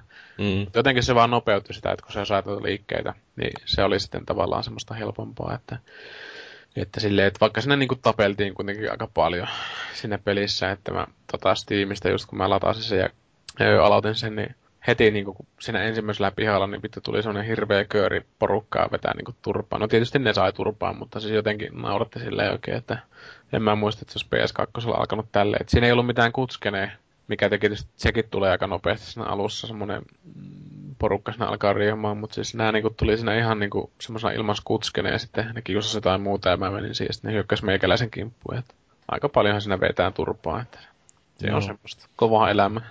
Juu. Mitäs, tuliko niitä aseita käytettyä kauheasti? Mun mielestä ne ei ollut mitenkään kauhean merkittävässä osassa tossa, että siinä on kyllä kaiken maailman hajupommeja ja marmorikuulia, joita voi heitellä ja niillä kampittaa ihmisiä ja Ritsakin on aika tehokas, mutta kyllä mun, mun pelityylilläni ainakin niin se oli nimenomaan se, että nyrkkitappeluun vaan. No joo, itsellä oli kanssa nyrkit aika vahvasti esillä. Et tietysti jotkut pomotaistelut, missä oli se Russell hit er, se tyyppi, niin se niin oli aika paha silleen, että sen lähelle ei voinut mennä tietyssä vaiheessa sitä matsia. Niin tota, mä ammuin sillä ritsalla aina kaukaasti sitä, että, että tota, ei, hirveän vähän mä mitään käynti, että en mä edes niinku kiusannut millään piirupommeilla tai tämmöisellä ketään siinä, että ei vaan jotenkin jaksanut. Että siitä ei ollut mitään hyötyä, että ne vaan suuttuu ne kaikki aulavahdit ja sitten ne jahtaa sua, että siinä ei niinku ollut mitään saavutettavaa tavallaan sitten siinä niinku semmoisessa jäynän teossa silleen, että mikä ei niinku ollut, ollut semmoinen juonellinen, juonellinen pätkä sitten siinä, että aika niinku hyödyntämättä jäi hyvin Mm. paljon tavaraa. Että silloin tällä heitteli huvikseen, kun no, sanotaan näin, että enemmän heti vahingossa niitä paskoja siinä, että ei sattunut joku pumpperi painumaan pohjaan ja sitten joku kananmuna kädessä ja yritän tehdä jotain, niin se lentää se kananmuna, että oho, No, miten tota, jos tähän loppuun, niin ihan silleen mietteitä, että mitä tykkäsitte pelistä? Oliko hyvä vai huono? Oliko niin kiva kuin mitä siitä muisti? Vai tota noin, niin, Mm. onko toi sellainen, Tavallaan- joka voi unohtua nyt tämän jälkeen historian hämäriin ja ei tarvitse enää palata asiaan? Kun pelaa paljon pelejä, niin yleensä jää mieleen sitten sellaiset positiiviset yllätykset ja jollakin lailla erilaiset. Eli tota, vaikka nyt tämä Sleeping Dogs, jonka mä vihdoin viimein sain, niin mä pelaan sen mielelläni loppuun. Wow, paljastus. Kirjoitin arvion siis ennen kuin pääsin ihan loppuun asti sen. Mutta, niin tota, en mä usko, että tuota Sleeping Dogsia kauheasti muistetaan enää vaikkapa viiden vuoden päästä, mutta mä oletan kyllä, että toi Bully muistetaan ihan siksi, koska se oli niin erilainen niin kuin different take on the subject matter. Eli just tämmöistä koulumaailman peliä, niin ei oikeastaan ole niin hirveästi, että kyllä mä uskon, että Bully jää muistoihin. Mm. No mitäs Mursu? No tota, minun täytyy ehkä sanoa, että mä, siis mä tykkäsin tuosta pelistä älyttömästi silloin, kun se tuli. Ja tietynlaisia varauksiahan mulla oli, että kun vanhaan peliin hyökkää ja nämä tämmöiset kultaiset raamit ovat niin korkealle nostettuna ja ne on niin kiiltäviä. Ja tota, olihan tuossa tommosia teknisiä paskuuksia tuossa Steam-versiossa. Ja tota, suurin osa oli ehkä kameran kanssa, että se oli hirveän, se on hirveän huono se kamera siinä, että vähän kun sä käännät sitä ja jos sä juokset johonkin sivuun suuntaan, niin se niinku muljahtaa sille jotenkin ympäri, että se sun hahmo yhtäkkiä juoksee joku ihan toiseen suuntaan. Joo, toi Et oli se semmoinen, niin- mikä mua kanssa ärsytti. Mä en muistanut, että tuossa oli tollainen omintuisuus, mutta niin, niin, nyt kun uudestaan rupesi pelaamaan, niin joo, Joo. se tuli saman tien No mieleen. mä että en niin muista perkele boksilla tommosta, että mä olisin niinku boksilla vittuutunut kauheasti tommoseen. Mut sit sit vaan niinku- unohtanut, koska se on ihan sama Ei kun siis anteeksi, PS2. PS2. Ai joo, mun mielestä se oli kyllä PS2. Joo, no voi olla kyllä, mutta siis jotenkin mä oon niinku, niinku asennoitunut siihen, että noi, toi oli niinku paskaporttauksen vika. Niin tota, se jotenkin tuntui semmoiselta tosi perseestä, että kun sä juokset johonkin suuntaan nopeasti ja kun sä yrität juosta, niin kun sä näet, että eessä tulee mutka ja sä et näe, mitä sen takana on, niin sä et pysty sitä kameraa oikeastaan kääntää sille niin kuin muissa nykypeleissä pystyy. Ja no, myöskin ton Bullin Scholarship Editionin aikaisena peleissä pystyy kääntämään sitä ja sä pystyt niinku vähän katsoa, että mihinkä sä juokset. Mutta tossa se on silleen, että sun niinku täytyy vaan sokeasti juosta sinne. Että se niinku katkaisee sen muuten sen pelin aika tylysti sitten siinä, että, että, että ja tietysti ne ääni, äänitut, että kun mä pelaan kuulokkeilla, niin öö, kuuluu niin selkeästi kaikki noi huonot sample ratingit niissä äänissä, että se ei niinku ole kovin miellyttävää kuunneltavaa. Mutta kyllä ne oikeastaan kaikki pystyy antaa nytkin anteeksi. Että tässä nyt just sen mietiskelin, että kun katselen taas Steamin pelilistaa, että mitä kaikkea tuossa niin ja Dishonoredista lähtien niin kuin ihan törkeä määrä kaikenlaista peliä. Ja ne on niin kesken joku Dishonoredikin ja mikä Assassin's Creed Revelation ja muuta paskaa. Niin kyllä musta tuntuu, että mä pelaan ton byllyn, bu, byllyn, byllyn uudestaan niin kuin läpi. Ihan sen takia, koska siis mä vaan jotenkin tykkään siitä. Että se kympin maksu tulla Steamissa, niin tota, aika vaikeasta on niin kuin olla suosittelematta tähän hengenvetoon. Onko se niin kuin 5 kautta 5? No ei nyt tietenkään missään tapauksessa varsinkaan nykytermeillä tai nyky niin kuin, pelistä katseltuna, että on niin kuin mennyt ajat eteenpäin. Että onhan tuo aika persettä sitten yrittää pelata niin kuin varsinkin ensimmäistä kertaa. Mutta kyllä mä niin kuin, tota, suosittelen kuitenkin kovasti, että ei se mikään fantastinen peli on, mutta enemmän sillä on niin kuin karakteria kuin kourallisella nykypelejä, että suosittelen ehdottomasti ja no en pidättele hengitystä kakkosen suhteen, mutta toivon tietysti sitä, että vaikka Rockstar Vancouver onkin hajautettu nyt sitten, että ehkä toivossa on hyvä elää. Joo, kyllä mun täytyy sanoa nyt, että mä ostin ton, maksoin 15 euroa ja ostin sen tuolta Xboxin äh, Games on Demandista ja äh, muistelin silloin joskus aikoinaan, kun pela, pelasin, että olihan se ihan hyvä peli ja kyllä se edelleenkin toimii. Ainoa mitä, niin mä en varmaan ole silloin vielä kiinnittänyt huomiota, koska toi on ollut tosiaan Pleikka kaksi aikaa ja silloin mä olin kohtuu sokea vielä kaikenlaisille teknisille ongelmille, mutta niin, niin tuossa on hirveitä todennäköisesti käännösongelmia tässä Xbox-versiossa, että siellä esimerkiksi kun pyörällä ajaa kauhean kovaa, niin framerate putoo ihan tosi törkeän huonoksi. Ja sitten tota, yleensäkin niin se grafiikka ei ole mitenkään kauhean hyvä. Äänistä en oikein osaa sanoa mitään, koska mä en tota, nyt luukuta mitenkään hirveällä voimalla. Mm. Joo, siis se on tästä grafiikasta, niin mun mielestä niin se, kun äkkiä katsoo sitä bulia, niin se kaikista huonoin ominaisuus siinä on se, että se on ihan luokattoman paskaa mun mielestä se grafiikka siinä. Että se on vissiin sitä aikaa, kun joku Rockstarin se ei Red Dead Redemption, vaan Red Dead Revolver, niin se on muistaakseni vähän samoihin aikoihin se alkuperäinen. Siis se on ihan käsittämättömän so paskaa se grafiikka, niin tota... Mm. Niin, no, no ny- nykyään se varmasti häiritsee. Jos lataa jollekin HD-konsolilla ja mm. rupeaa pelaamaan, niin yäk. Joo, ei se kyllä Steamissäkään itse asiassa ollut kauhean kivan näköistä, että tuossa videopromossa, mitä mä tano, niin no minä ja Luiki pistää nettiin, niin tota, se on hirveän puurosan näköistä. Et välillä niin kun näkyy sille ihan ok tarkasti ne hahmojen rajat. Mutta sitten mä oikein niin yllätyin siitä, että kuinka muhjusta se on se grafiikka. Grafiikka sitten niin kuin ylipäätänsä silleen, että onhan ne hahmomallinnukset enää aika simppeleitä ja autot on semmosia saakelin neliskanttisia paskoja.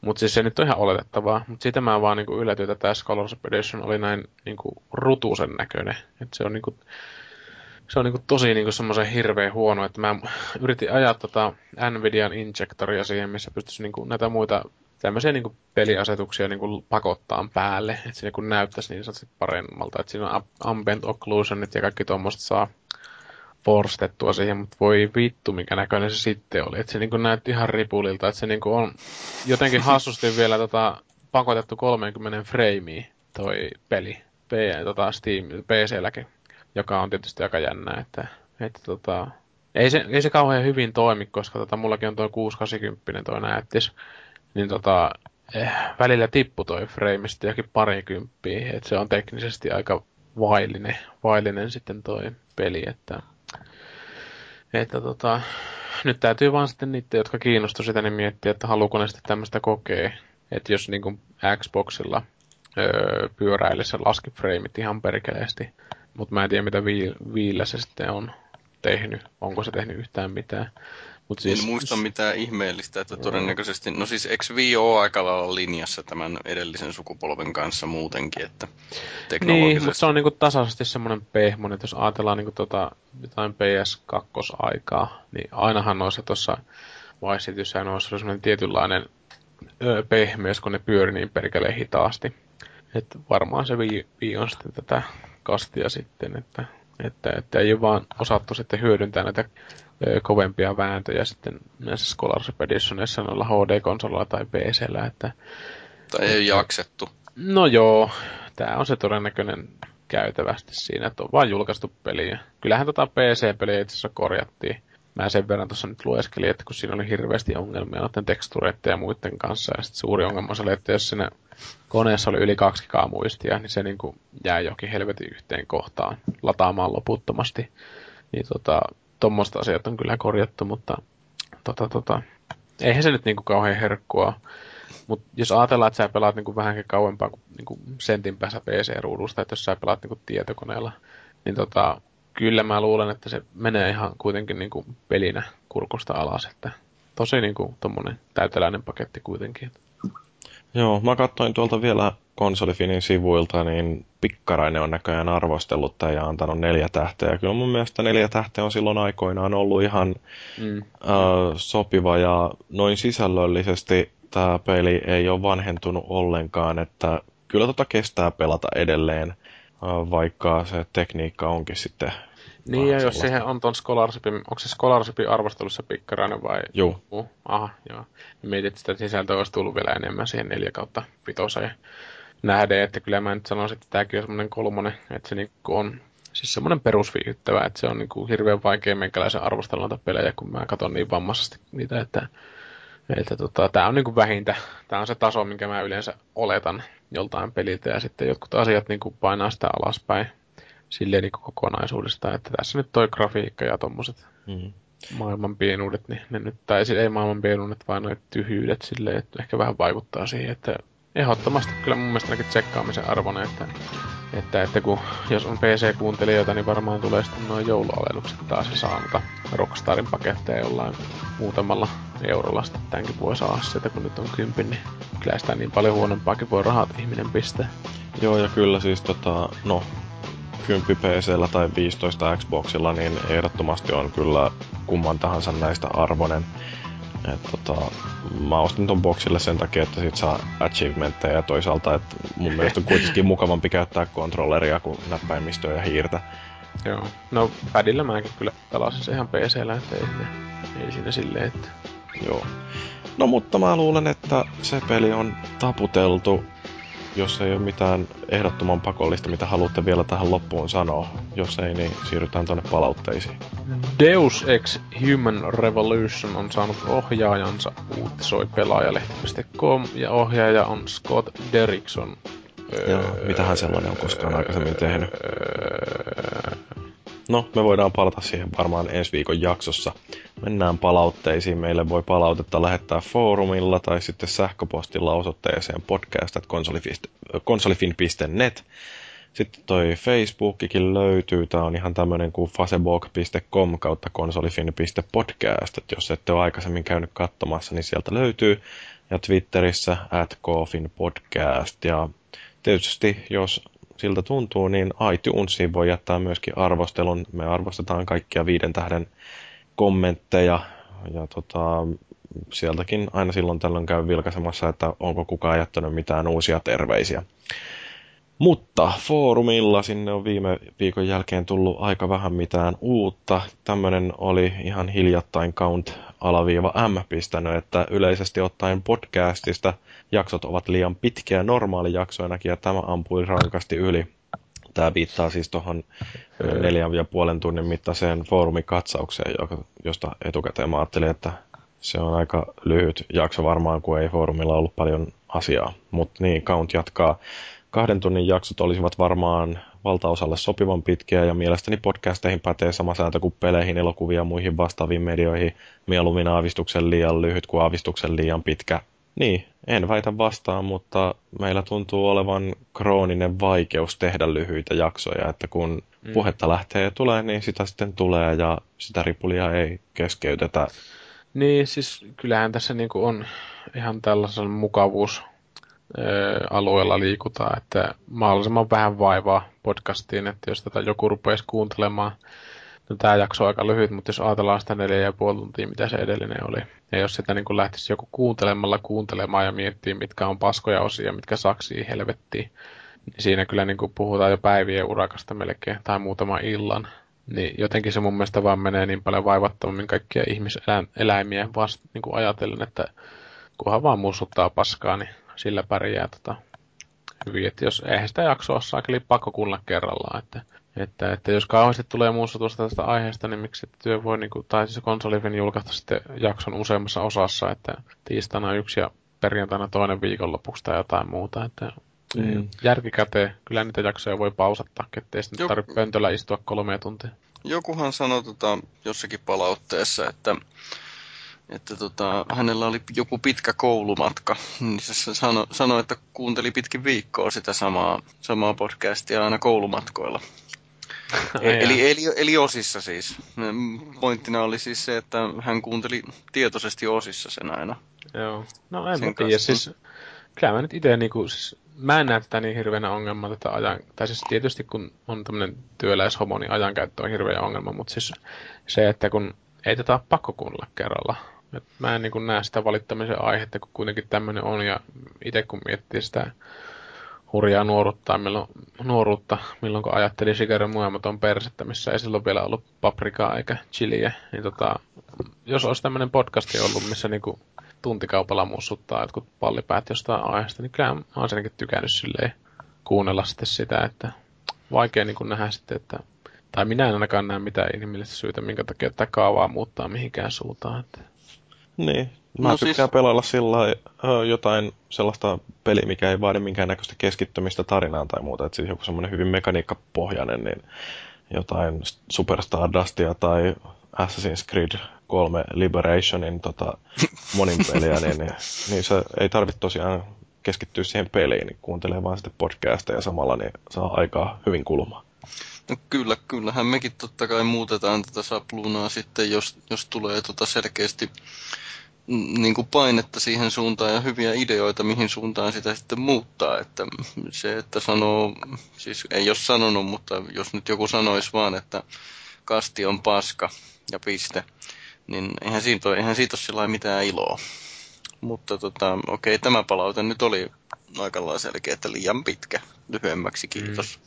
Mm. Mm. No, minähän on ollut varmaan ainoa näistä läpättäjistä, jotka on ollut sen kannalta, että lyhyempi kastike olisi parempi, mutta mä oon ainakin kokenut, että mä olen ollut yksin tämän lyhentämismielipiteeni kanssa, niin, niin tota, tätähän tehdään nyt siksi, että Jyri on tyytyväinen ja joku sitä ehkä kuuntelisi, niin olen ollut sitten hiljaa mm. tämän oman mielipiteeni kanssa. En mä usko, että muilla niin kuin, tietenkään haluamatta niin hirveästi ottaa kantaa muiden sieluelämää, mutta siis kuitenkin sanon, että ei varmaan olisi hirveästi sitä vastaa, jos päätettäisiin sillä tavalla, että puhuttaisiin aina yhdestä aiheesta puoli tuntia ja sitten Jyri päälle, jos ei päälle hyppääminen auta, niin silloin heittää Skypein keskustelusta vittuu hiuksesta. Et jotenkin, siis kyllä mä luulen, että siis kaikki ihan käy, koska siis kuitenkin tätä tehdään ihan vaan niinku rakkaasta siihen omaan harrastukseen. Ja omaan ääneen. Ni... No joo, tämä ehkä lienee näin kuin, tota, miten tämä sanoi, tervettä tunnustaa myöskin se, että kyllä tässä nyt varmaan jo semmoinen ihan semmoinen snadi rakkaus omaan ääneen varmaan on myös mukana, että, että tykkää siitä, että lätisee peleistä ja vielä enemmän tykkää, jos joku vielä kuuntelee sitä lätinää. Mm, Mutta siis kuitenkin, että ihan niin kuin omalla tekemisellä tässä on jokainen mukana. Että jos alkaa vähän liikaa niin kuin olemaan tämmöistä sääntöjen kanssa kikkailua, että sä et saa käyttää kuin tämän verran puheaikaa, niin helposti tulee nytkin, kun tässä on niin kuin jostain tapauksesta lätissy jonkun muutaman varti, niin tulee sitten semmoinen, että ei saatana kaikki tärkeät asiat jäi sanomatta. Et siitäkään mä en tykkää. Että tietysti jos niinku itselle on aina tärkeintä se, että kun alkaa jostain mussuttamaan, niin saa nyt suurin piirtein koherentisti sanottua sen paskansa ulos. Et jotenkin saa sen niinku tyhjättyä sen niinku kokemuksen, että jos mä pelaan jotain peliä, niin mä niinku ajattelen sitä tietysti jatkuvasti myös niinku omana viihteenä, mutta myös sitten, että mitä helvettiä mä niinku muille sitten, sitten sanoisin, että tämä asia on tälleen ja tämä asia on tälleen, jos mä niinku pystyn jotenkin vaikuttamaan siihen, että ihmiset ostaa hyvän pelin eikä paskaa peliä, niin kyllä mä oon siihen kaikkein tyytyväisin sitten, että minä en niinku muuta tässä Me, oikein näe. Meinasin sanoa, että että tota, jos vaan valmistautuisimme paremmin ja tekisimme huolellisemmin kaikki käsikirjoitusta, niin sitten olisi podcasti lyhyempi, mutta itse asiassa se oli juuri päinvastoin. Koska tota, tämä foorumikatsaus justiinsa, niin silloin, oliko meitä neljäkö siinä oli vai mitä, niin tota, jokainen oli osallistunut hyvinkin aktiivisesti sen käsikirjoituksen tekemiseen, niin sen takia se paisuko pullataikina se lähetys siinä, että Mm. Ja kyllähän sitä mielellään varmaan sitten näkee niin kuin foorumilaisiakin äänessä. Melkein, että jos uskaltaa tyypit mm. tulla jotain, että kun monella on hirveästi fiksua settiä, ja tota, varmasti olisi semmoista matskua, mitä niin kuin ei foorumille kirjoita, mutta on niin kuin pelaajana yksinkertaisesti havainnoinut ympärille. Että en mä, mä en niin kuin välttämättä näe tätä, tätä semmoisena uutisformaattina, vaan pelaajilta ja niin kuin pelaajilta pelaajille tyyppisenä mässytyksenä sitten siitä, että mm. se on ihan mielenkiintoinen niin kuin koittaa saada sitten tämmöistä foorumiaktiivisuutta sitten tähän suuntaan. Että tavallaan kun kuitenkin siellä on tietyt nimet, mitkä aina kirjoittelee, niin on ihan mukavasti saada, saada tavallaan niidenkin sieluelämää jaettuna. Että sitten tietysti ei sillä vältetään sitten sitä, että kuormittaisi kauheasti Jyriä tai muita lapsia, ketkä tätä tekee täällä ylläpidon puolesta. Että. Mutta, mutta, maailmassa monta ihmeellistä asiaa. Se hämmästyttää kummastuttaa. Joo, jakso alkaa olla aika lailla paketissa tähän loppuun voi vielä heitellä jotain loppukiitoksia, että jos on Mursulla tai Fellulla jotain unohtuvia viimeisiä sanoja, niin nyt voi heittää tähän kaikkien ilmoille. Äh, no Kimppa. omakohtaiset, niin, kimppaa niin, heti kimppaa. sieltä. Niin, ki- kimppapeli kaverin kanssa on parasta, mitä heteromies voi toisen Ai, miehen kanssa tehdä. Eikö sä sanonut sun, Niin, sun hautakivessä lukee tuo ei olisi kannattanut kimppailla kanssa, kun tuli se AIDS, niin ei Mutta tota, omakohtaiset, omakohtaiset lopputöräykset täytyy kyllä sanoa silleen, että mulla jää auttamattomasti podcasti nykykinin suhteen vähän tauolle, että mä en ole sieltä konsolipuolelta oikein löytänyt mitään. Ja PC-puolen juttuja on vähän tyhmä olosta tulla huutelemaan, että kuuntelen kuitenkin kovana, mitä täällä jutellaan, ja ehkä sitten ensi genissä tuun sitten huutamaan tänne enemmän taas. Kalukovana. Kalukovan peli Joo, mulla ei oikeastaan ole mitään muuta sanottavaa kuin, että kertokaa kavereille, jos tykkäätte tästä podcastista, että me saadaan hirveästi lisää kuulijoita. Mutta noin muuten, tämä oli jakso numero 87. Kiitos kuuntelijat ja kiitos Felis Leo ja kiitos Tuho Mursu. Mä olin Jyri ja muistakaa, että vaikka joku on pikkasen outo, niin ei se tarkoita, että sitä saa kiusata ja sen ohjelmia arvostella.